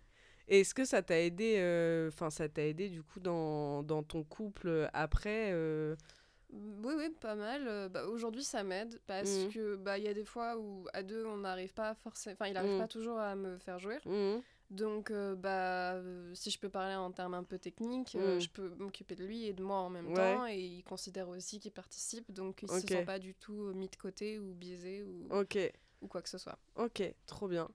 Et du coup, Chloé, sur la masturbation, qu'est-ce que tu aurais à nous dire dans ton cas? Est-ce que. euh, Parce que là, en plus, tu disais que tu étais un peu dans une période où tu avais Ouais, besoin d'aide avec toi-même. Ouais. Est-ce que hum, ça t'a aidé dans ta sexualité euh, Oui, dans le sens où, bah, du coup, euh, là, euh, le fait de, de me découvrir de cette façon-là, euh, ça m'a aidé à ne avoir moins mal, et, parce que je sais ce que j'aime maintenant. C'est vrai que c'est venu assez tardivement, la masturbation, peut-être 19-20 ans, tu vois. Et, euh, et en gros, euh, bah, j'ai commencé parce que justement, je me dis, mais pourquoi j'ai mal mhm, Euh, Est-ce que si moi je le fais, j'ai mal? Tu vois, c'était plus dans ce sens-là. En mode, mais voyons voir, est-ce que j'ai vraiment mal? Ouais. Et euh, la pénétration, ça m'a toujours fait mal, même avec les doigts. Mais euh, je suis très clito, du coup. mhm, Et euh, bah, c'est comme ça que j'ai commencé à me découvrir. Et donc, justement, ça m'a beaucoup aidé dans mes relations sexuelles parce qu'en fait, au moment où, où ça se passe, euh, bah, je peux montrer ce que j'aime Mhm. parce que moi, je l'ai déjà fait. mhm, mhm. Ou je peux le faire moi-même aussi, tu vois. Ouais, ouais. Et Moi, j'ai du mal par récemment contre. Que ouais, j'ai commencé à le faire moi-même. tu. Ouais. Parce que je me disais, mais si je fais quelque chose, il va mal le prendre. Ouais, ouais, en mode il va être vexé parce ouais, en que mode, euh, bah, je peux le faire en fait. tu Ouais. vois. Ouais, mais tu le fais pas bien. Tu le fais pas aussi bien que moi. Oups. ok. Ok, trop intéressant. Et il y a un sujet que je voulais aborder aussi sur euh, les orgasmes. Parce que moi, j'en- j'en parlerai après, mais est-ce que euh, vous avez une capacité. à- ouais, c'est un peu dit bizarre tourner comme ça, mais est-ce que vous arrivez à jouir facilement ou est-ce que pour vous c'est genre un combat Combat? Là, on rentre dans le, dans le truc, euh, dans le vif du sujet, là. Et ben moi, ça dépend vraiment. Euh, des fois, Ouais. c'est ultra simple et très rapide. Alors, Ouais. on parle avec le partenaire, du coup ou, euh, ou ouais, dans- avec le partenaire, plutôt. Ouais. ouais. dans Enfin, même de manière... Non, au final, les deux. Disons les deux. Ok. Enfin, fait- les deux séparés. Deux, composantes. ok. Voilà. Euh, non, bah, moi, du, du coup, toute seule, c'est très rapide. euh, par contre, avec euh, voilà, un womanizer, Ouais. sinon j'ai vraiment beaucoup de mal. Enfin, Ouais, du ouais. coup, c'est vraiment assez indispensable quoi, pour moi. ouais, pareil. ouais. Mm. Donc, ça, éventuellement un porno audio. Ouais. Et avec ça, on est bien, ça peut être très rapide. ouais. En 5 minutes, top chrono, hein, même, Même moins de ça, je pense. Ouais, c'est bien de faire durer, mais des fois, t'es là Euh, ouais, allez, c'est bon, c'est fait. pour se détendre. Euh, avec le partenaire, ça peut être très rapide ou ça peut prendre plus de temps, mais par contre, c'est un peu. euh, c'est un peu comme des ficelles que tu tires, quoi. En fait, je, sais exactement du coup ce qui va me faire jouir. Ouais. Et, et c'est pas du tout pénétratif, par contre. Enfin, Ok. On peut faire du sexe pénétratif avant ou après l'orgasme, voilà, pour-. Parce que je trouve ça agréable par Ouais. ailleurs. Mais euh, je, ça va pas du tout me faire jouir, par contre. C'est vraiment Ok. avec la stimulation euh, du clitoris euh, et, et beaucoup des seins. Ok. Ok. Voilà. Trop marrant. Ok. Du coup, les filles. Toi, l'honneur. Euh, bah écoute, euh, est-ce que tu peux répéter la question? En gros, est-ce que tu arrives facilement à jouer ou est-ce que Ouais. c'est un combat? Euh, C'est un combat. C'est vraiment un combat. euh, pour la pénétration, Mm. je joue très rarement. En fait, je suis vraiment, vraiment clito. Mhm. Donc, euh, moi, quand je le fais toute seule en 5 minutes chrono, comme Ouais. tu disais, c'est plié, tu vois. Ouais, euh, ouais. euh, dodo. Et par contre, quand je suis avec un partenaire, j'ai tout le jour, euh, j'ai toujours simulé jusqu'à très récemment, donc avec mon ex. Et du coup, je savais pas vraiment ce que, ce que c'était l'orgasme. Et euh, bah, c'est justement euh, quand j'ai commencé à me découvrir, comme je disais, Mm. et, et du coup, quand je lui, ai- quand je lui demandais justement de, de stimuler cette Mm. partie-là et de pas seulement faire de la pénétration, où j'ai commencé à en avoir, Mhm. et, euh, et du coup, bah, de, ça allait de mieux en mieux, tu vois. Mais c'était très. Enfin, j'en avais jamais eu avant. Est-ce que tu penses que c'est lié au fait que tu ne te connaissais pas ou tu te connaissais moins? Je pense qu'il y a deux raisons. Déjà, je me connaissais pas, et je pense que j'ai un peu découvert que si j'aime pas la personne, dans tous les cas, ça passera pas, tu vois. Ah ouais, ok. Ouais. J'avais jamais été Ouais. amoureuse avant. Ah, ok. Du coup, je me suis dit, peut-être que c'est aussi une raison, Ouais. tu vois. Mais, euh, mais j'avais quand même des douleurs, Mhm. mais euh, je pouvais avoir des orgasmes et Ok. ça, ça a changé en tout Donc avec ton ex, cas. Ouais. t'avais des orgasmes avec lui Ok.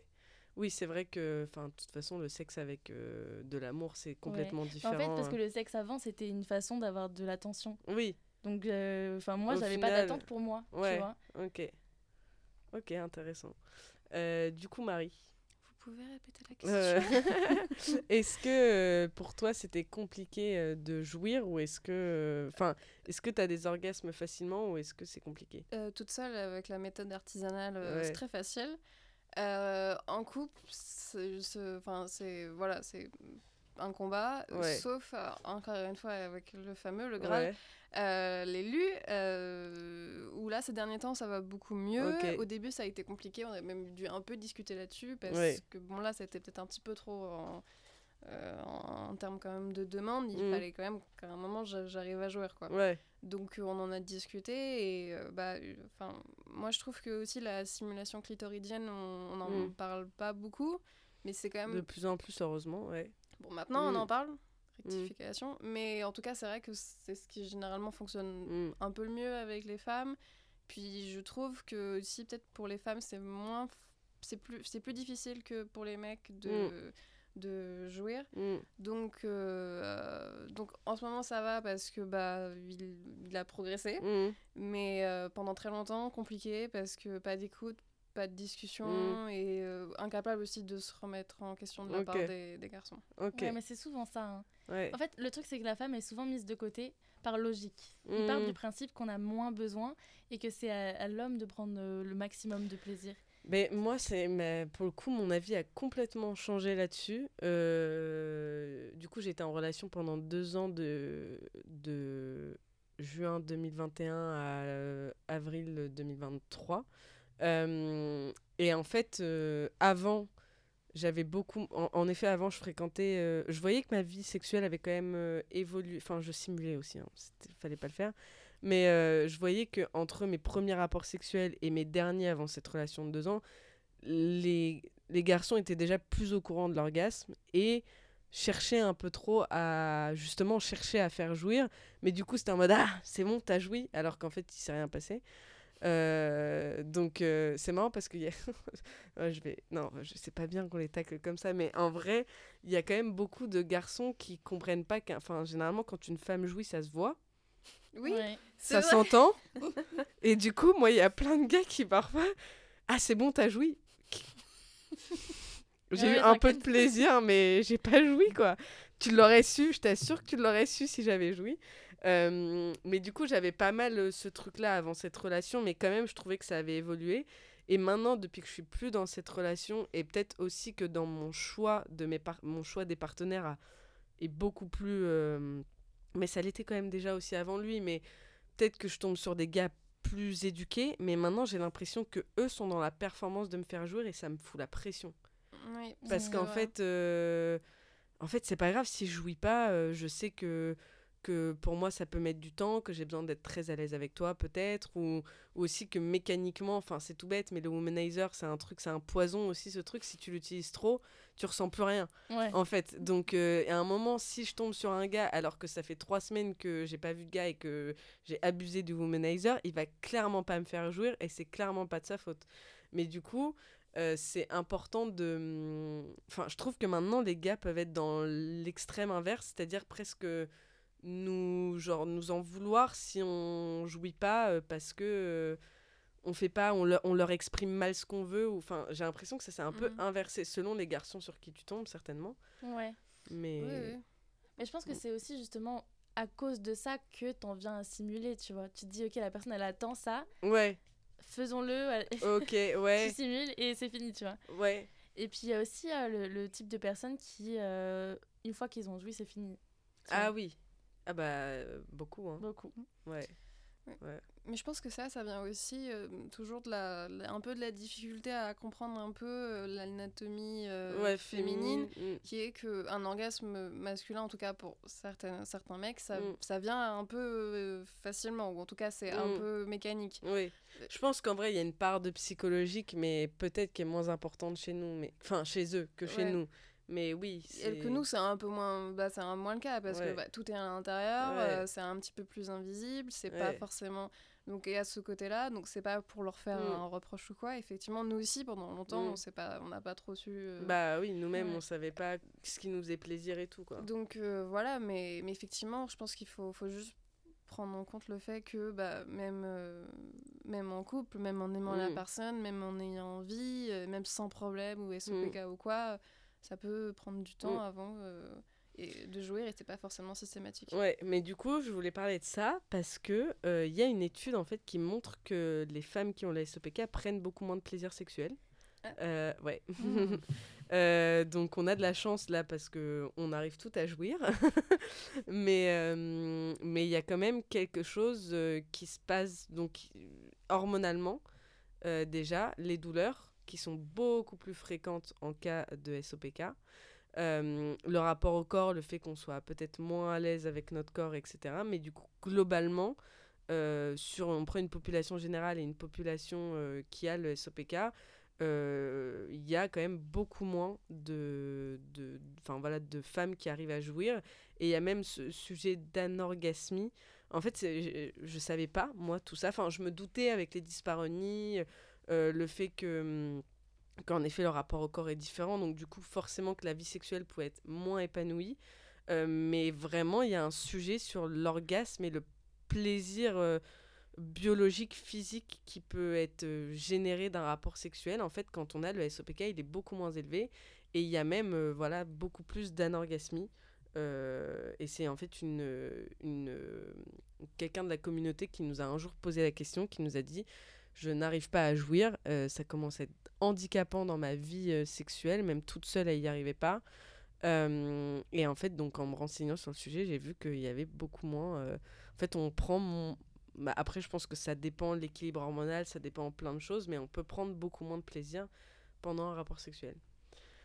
Donc voilà. Est-ce que les filles, vous auriez des choses, peut-être un top 3 des conseils que vous donneriez euh, pas forcément spécifique au SOPK, même si ça peut être intéressant de, de relier un peu quand même au sujet, parce que c'est principalement des femmes qui ont le SOPK qui vont nous écouter.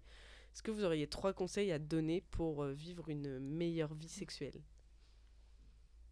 Waouh. Waouh, c'est dur. Bah, celle qui en a en tête peut commencer si, si Euh, Chloé t'en a.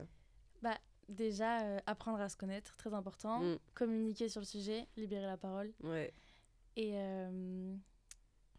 et ouais, là, ça fait deux, mais Ouais. j'en trouverai peut-être un troisième plus tard. Est-ce que Marie, t'as des conseils? Euh, attention aux dents lors de la fellation. Euh, très bon conseil. non, c'est vrai, vraiment, faites gaffe, hein, ça fait super mal dans le cas contraire. hein. C'est- Ah ouais? Non, vraiment, j'ai eu entendu une histoire d'un appareil dentaire qui a sectionné le frein, ça fait super Ah. mal. Ouais. Euh, voilà, c'est un bon conseil. donc. Euh, non, effectivement, apprendre à se connaître, c'est c'est bien, Mm. c'est une bonne chose. euh, après, si c'est peut-être pour le couple, pour que ça fonctionne en termes de sexe, apprendre de tous les deux à, à s- à se découvrir, à savoir ce dont on a envie, à explorer certaines choses. Ça peut être le club libertin, Mm. euh, ça peut être plein de choses, même des kinks, euh, ce Mm. genre de trucs. Donc, euh, ne pas avoir honte de soi Mm. et pas hésiter à explorer. Et si vraiment, vraiment, il- on veut jouir, il faut penser à peut-être devenir lesbienne, car cela sera plus simple. J'avoue qu'apparemment, la vie sexuelle des lesbiennes a l'air ouf quand même. Putain, ouais. Oui, c'est beaucoup. Mais déjà, euh, ça dure une, ça dure plus longtemps euh, les rapports. euh, Ok, apparemment. ok. J'avoue que ça m'est arrivé une fois, j'ai pas du tout kiffé. C'est vrai euh, Ouais. J'en sais rien. J'ai jamais Ouais. Par curiosité, comme ça, un peu bourré, je fais allez, elle a envie de me pécho, mais bah, je pourrais pas. Enfin, je. Ouais, Au moins, tu Ouais. pas sais. mon truc. Au moins, je sais, clairement, moi, je sais que j'aime les hommes. Enfin, je les aime. euh, par... Malheureusement, c'est un peu chiant, parce que... mais bon, on fait avec, mais voilà. Non, ce qui est surtout cool, j'ai l'impression dans euh, ouais, le sexe lesbien, c'est que t'as pas le script un petit peu. Enfin, Ouais, bah vois, oui. Genre, euh, Péliminaire, pénétration, pénétration. orgasme. Voilà. et voilà, et Puis après, ça la, femme pas- en face a forcément appris à se connaître en fait. Ouais, ouais, Ouais. Donc elle, elle sait à peu près euh, ce, qui, ce qui Mm. peut faire plaisir à une femme. Bah oui. ouais, Même si toutes vrai. les femmes sont différentes, euh, Ouais, on a toutes le même engin. ouais, c'est vrai. L'anatomie est à peu près la même. Et Lucille, toi, est-ce que tu peux nous dire si tu as bah, trois euh, conseils que tu pourrais donner à quelqu'un qui a le SOPK et qui a envie euh, d'améliorer sa vie sexuelle? Bah, je trouve que c'était déjà des très bons conseils qui ont été donnés du coup. euh, donc euh, se connaître mieux avec éventuellement euh, la masturbation, euh, la communication. Vraiment, les quoi, supports d'ailleurs, les supports de masturbation, c'est intéressant. Que tu disais, toi, le, Ouais. po- le Mm. porno audio, euh, le porno, moi par exemple, je déteste le porno sauf le porno gay. Mm. Parce qu'en fait, moi, ça m'intéresse pas de voir une femme faire des dingueries, là. Ce qui m'intéresse, c'est de voir un... Enfin, ce qui m'excite, c'est de voir un homme prendre du plaisir.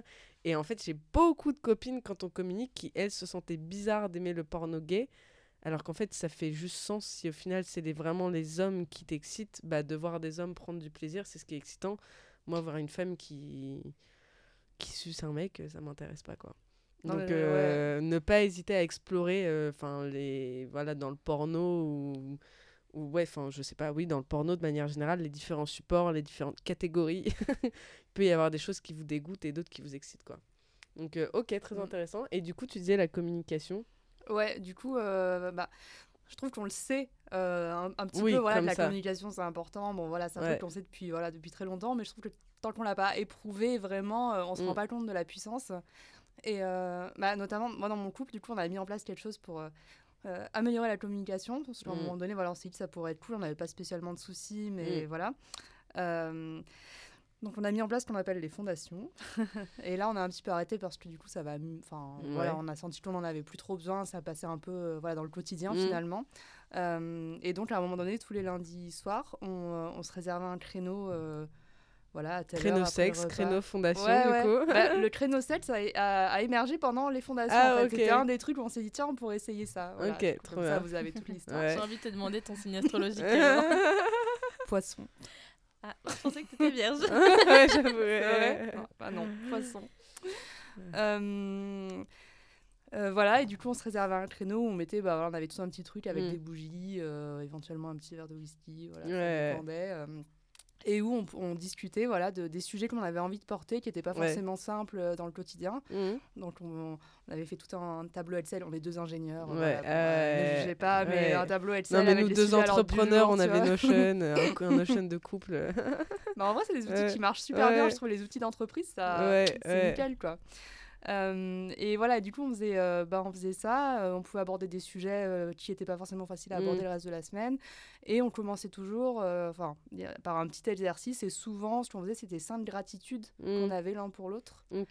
Et en fait, mine de rien, ça, enfin, ça mettait vraiment une bonne disposition. Quoi. Après Mm. sainte gratitude, t'es en mode ah, trop bien. Mm, ouais, vraiment, euh, Enfin, tu vois, Donc euh, même si tu dois aborder quelque chose de négatif Ouais. ou faire un feedback pas cool, en final, quand t'as les cinq gratitudes avant, euh, ouais. Ça te met dans la Ouais. bienveillance déjà en fait. Mm. euh, Enfin, du coup, nous, ça nous aidait pas Mm. mal. Après, on peut changer quoi. Mais c'est juste une mise en jambe, quoi, on Mm. va dire, pour aborder ensuite les sujets.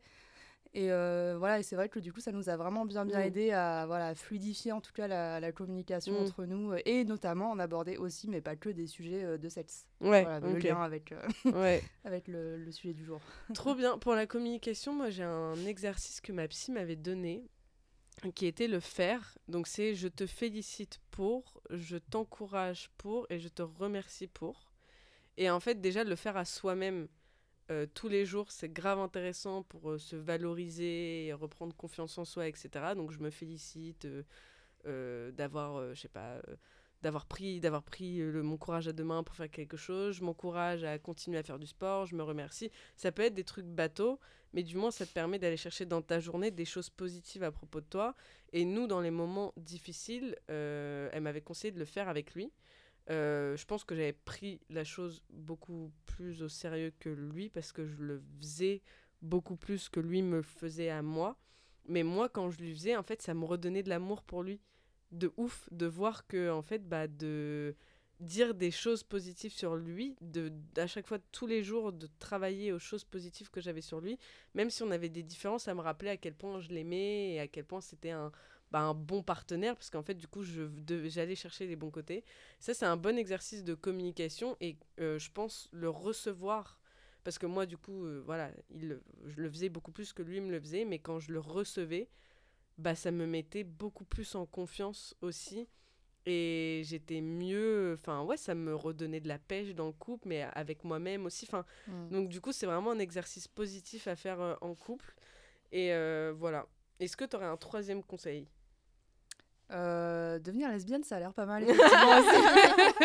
le Non, lesbianisme faut- politique. J'espère vraiment que des garçons vont pas écouter ça. Il y a vraiment beaucoup de, de bons Désolée. garçons. hein. Là, on a craché sur beaucoup, mais il y a vraiment beaucoup de bons garçons Mais aussi. oui. Faut pas, pas oublier. Et moi, je, je pense j'aurais un conseil peut-être sur le rapport au corps, euh, sur le fait que on n'en a pas trop parlé là parce que euh, on n'est pas trop dans ce cas, mais le fait de se cacher, euh, de euh, tu vois, ça peut être des filles qui vont euh, s'épiler, euh, qui vont mettre beaucoup de fond de teint. ça peut être bah, ne pas oser montrer ses seins ou vouloir faire l'amour que dans le noir. En fait, il y en a beaucoup. Donc là, on n'a pas le cas ici, mais il y en a beaucoup.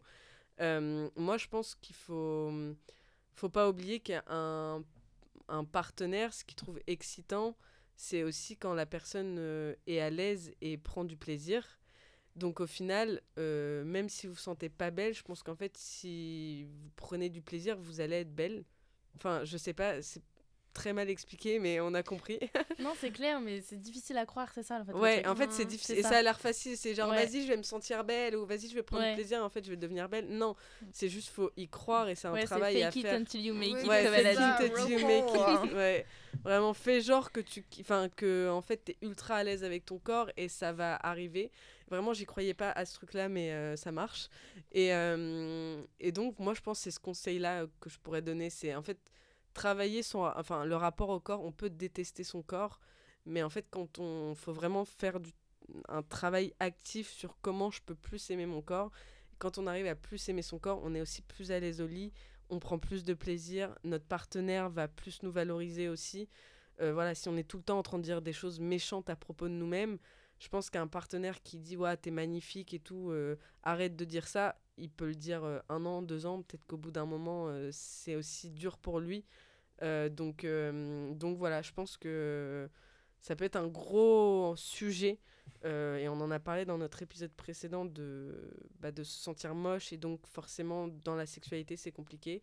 Mais pour moi ça fait partie des conseils que je pourrais donner, c'est de vraiment travailler sur, son, sur le fait de se sentir belle. Si vous vous sentez belle en lingerie, enfin je sais par exemple il y a des bodys, euh, bah, des bodys euh, qui peuvent être un peu couvrants mais qui peuvent être aussi sexy, bah, si vous vous sentez plus belle dedans, bah, portez-les pour faire l'amour. Enfin, il y a plein de choses qui peuvent être mises en place euh, pour voilà, continuer à avoir une vie sexuelle épanouie, même si on n'aime pas trop son corps. Voilà. Est-ce que vous avez des choses à rajouter, les filles? C'était un très beau mot de la fin. Ah ouais? Ouais. ça, Bon, ça va. Ouais. Ok. Euh, bah écoutez, merci à toutes pour cet épisode. Euh, le prochain sujet de la table ronde sera sur le couple spécifiquement. Euh, mais du coup, toi, t'aurais été trop bien aussi de parler de toutes tes techniques. Euh, J'en parlerai à l'épisode d'après, je parlerai pour toi. Mais j'ai Euh, hésité d'ailleurs. hein. Je me suis entre dit, les, les deux, deux. sujets avaient l'air cool. Je me suis dit, sexualité, vite. Ah ouais, ouais.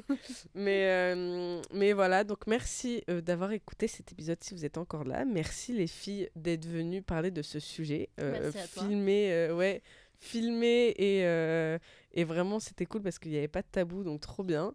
Euh, désolée si on a été un peu méchante avec les garçons, j'espère qu'il n'y aura pas On trop de garçons. quand même. Mais on vous Oui, aime oui. vraiment, vous êtes en plus il y a tellement de vraiment il y a beaucoup de garçons bien. Euh, donc voilà, on vous fait des bisous. Et merci les filles et euh, à bientôt pour un prochain épisode. Bisous. Au revoir. Tchou tchou. Pour rappel, le podcast SOP Quoi est produit entièrement par Sova. Si vous ne nous connaissez pas, nous sommes une entreprise 100% dédiée au bien-être des femmes concernées par le SOPK.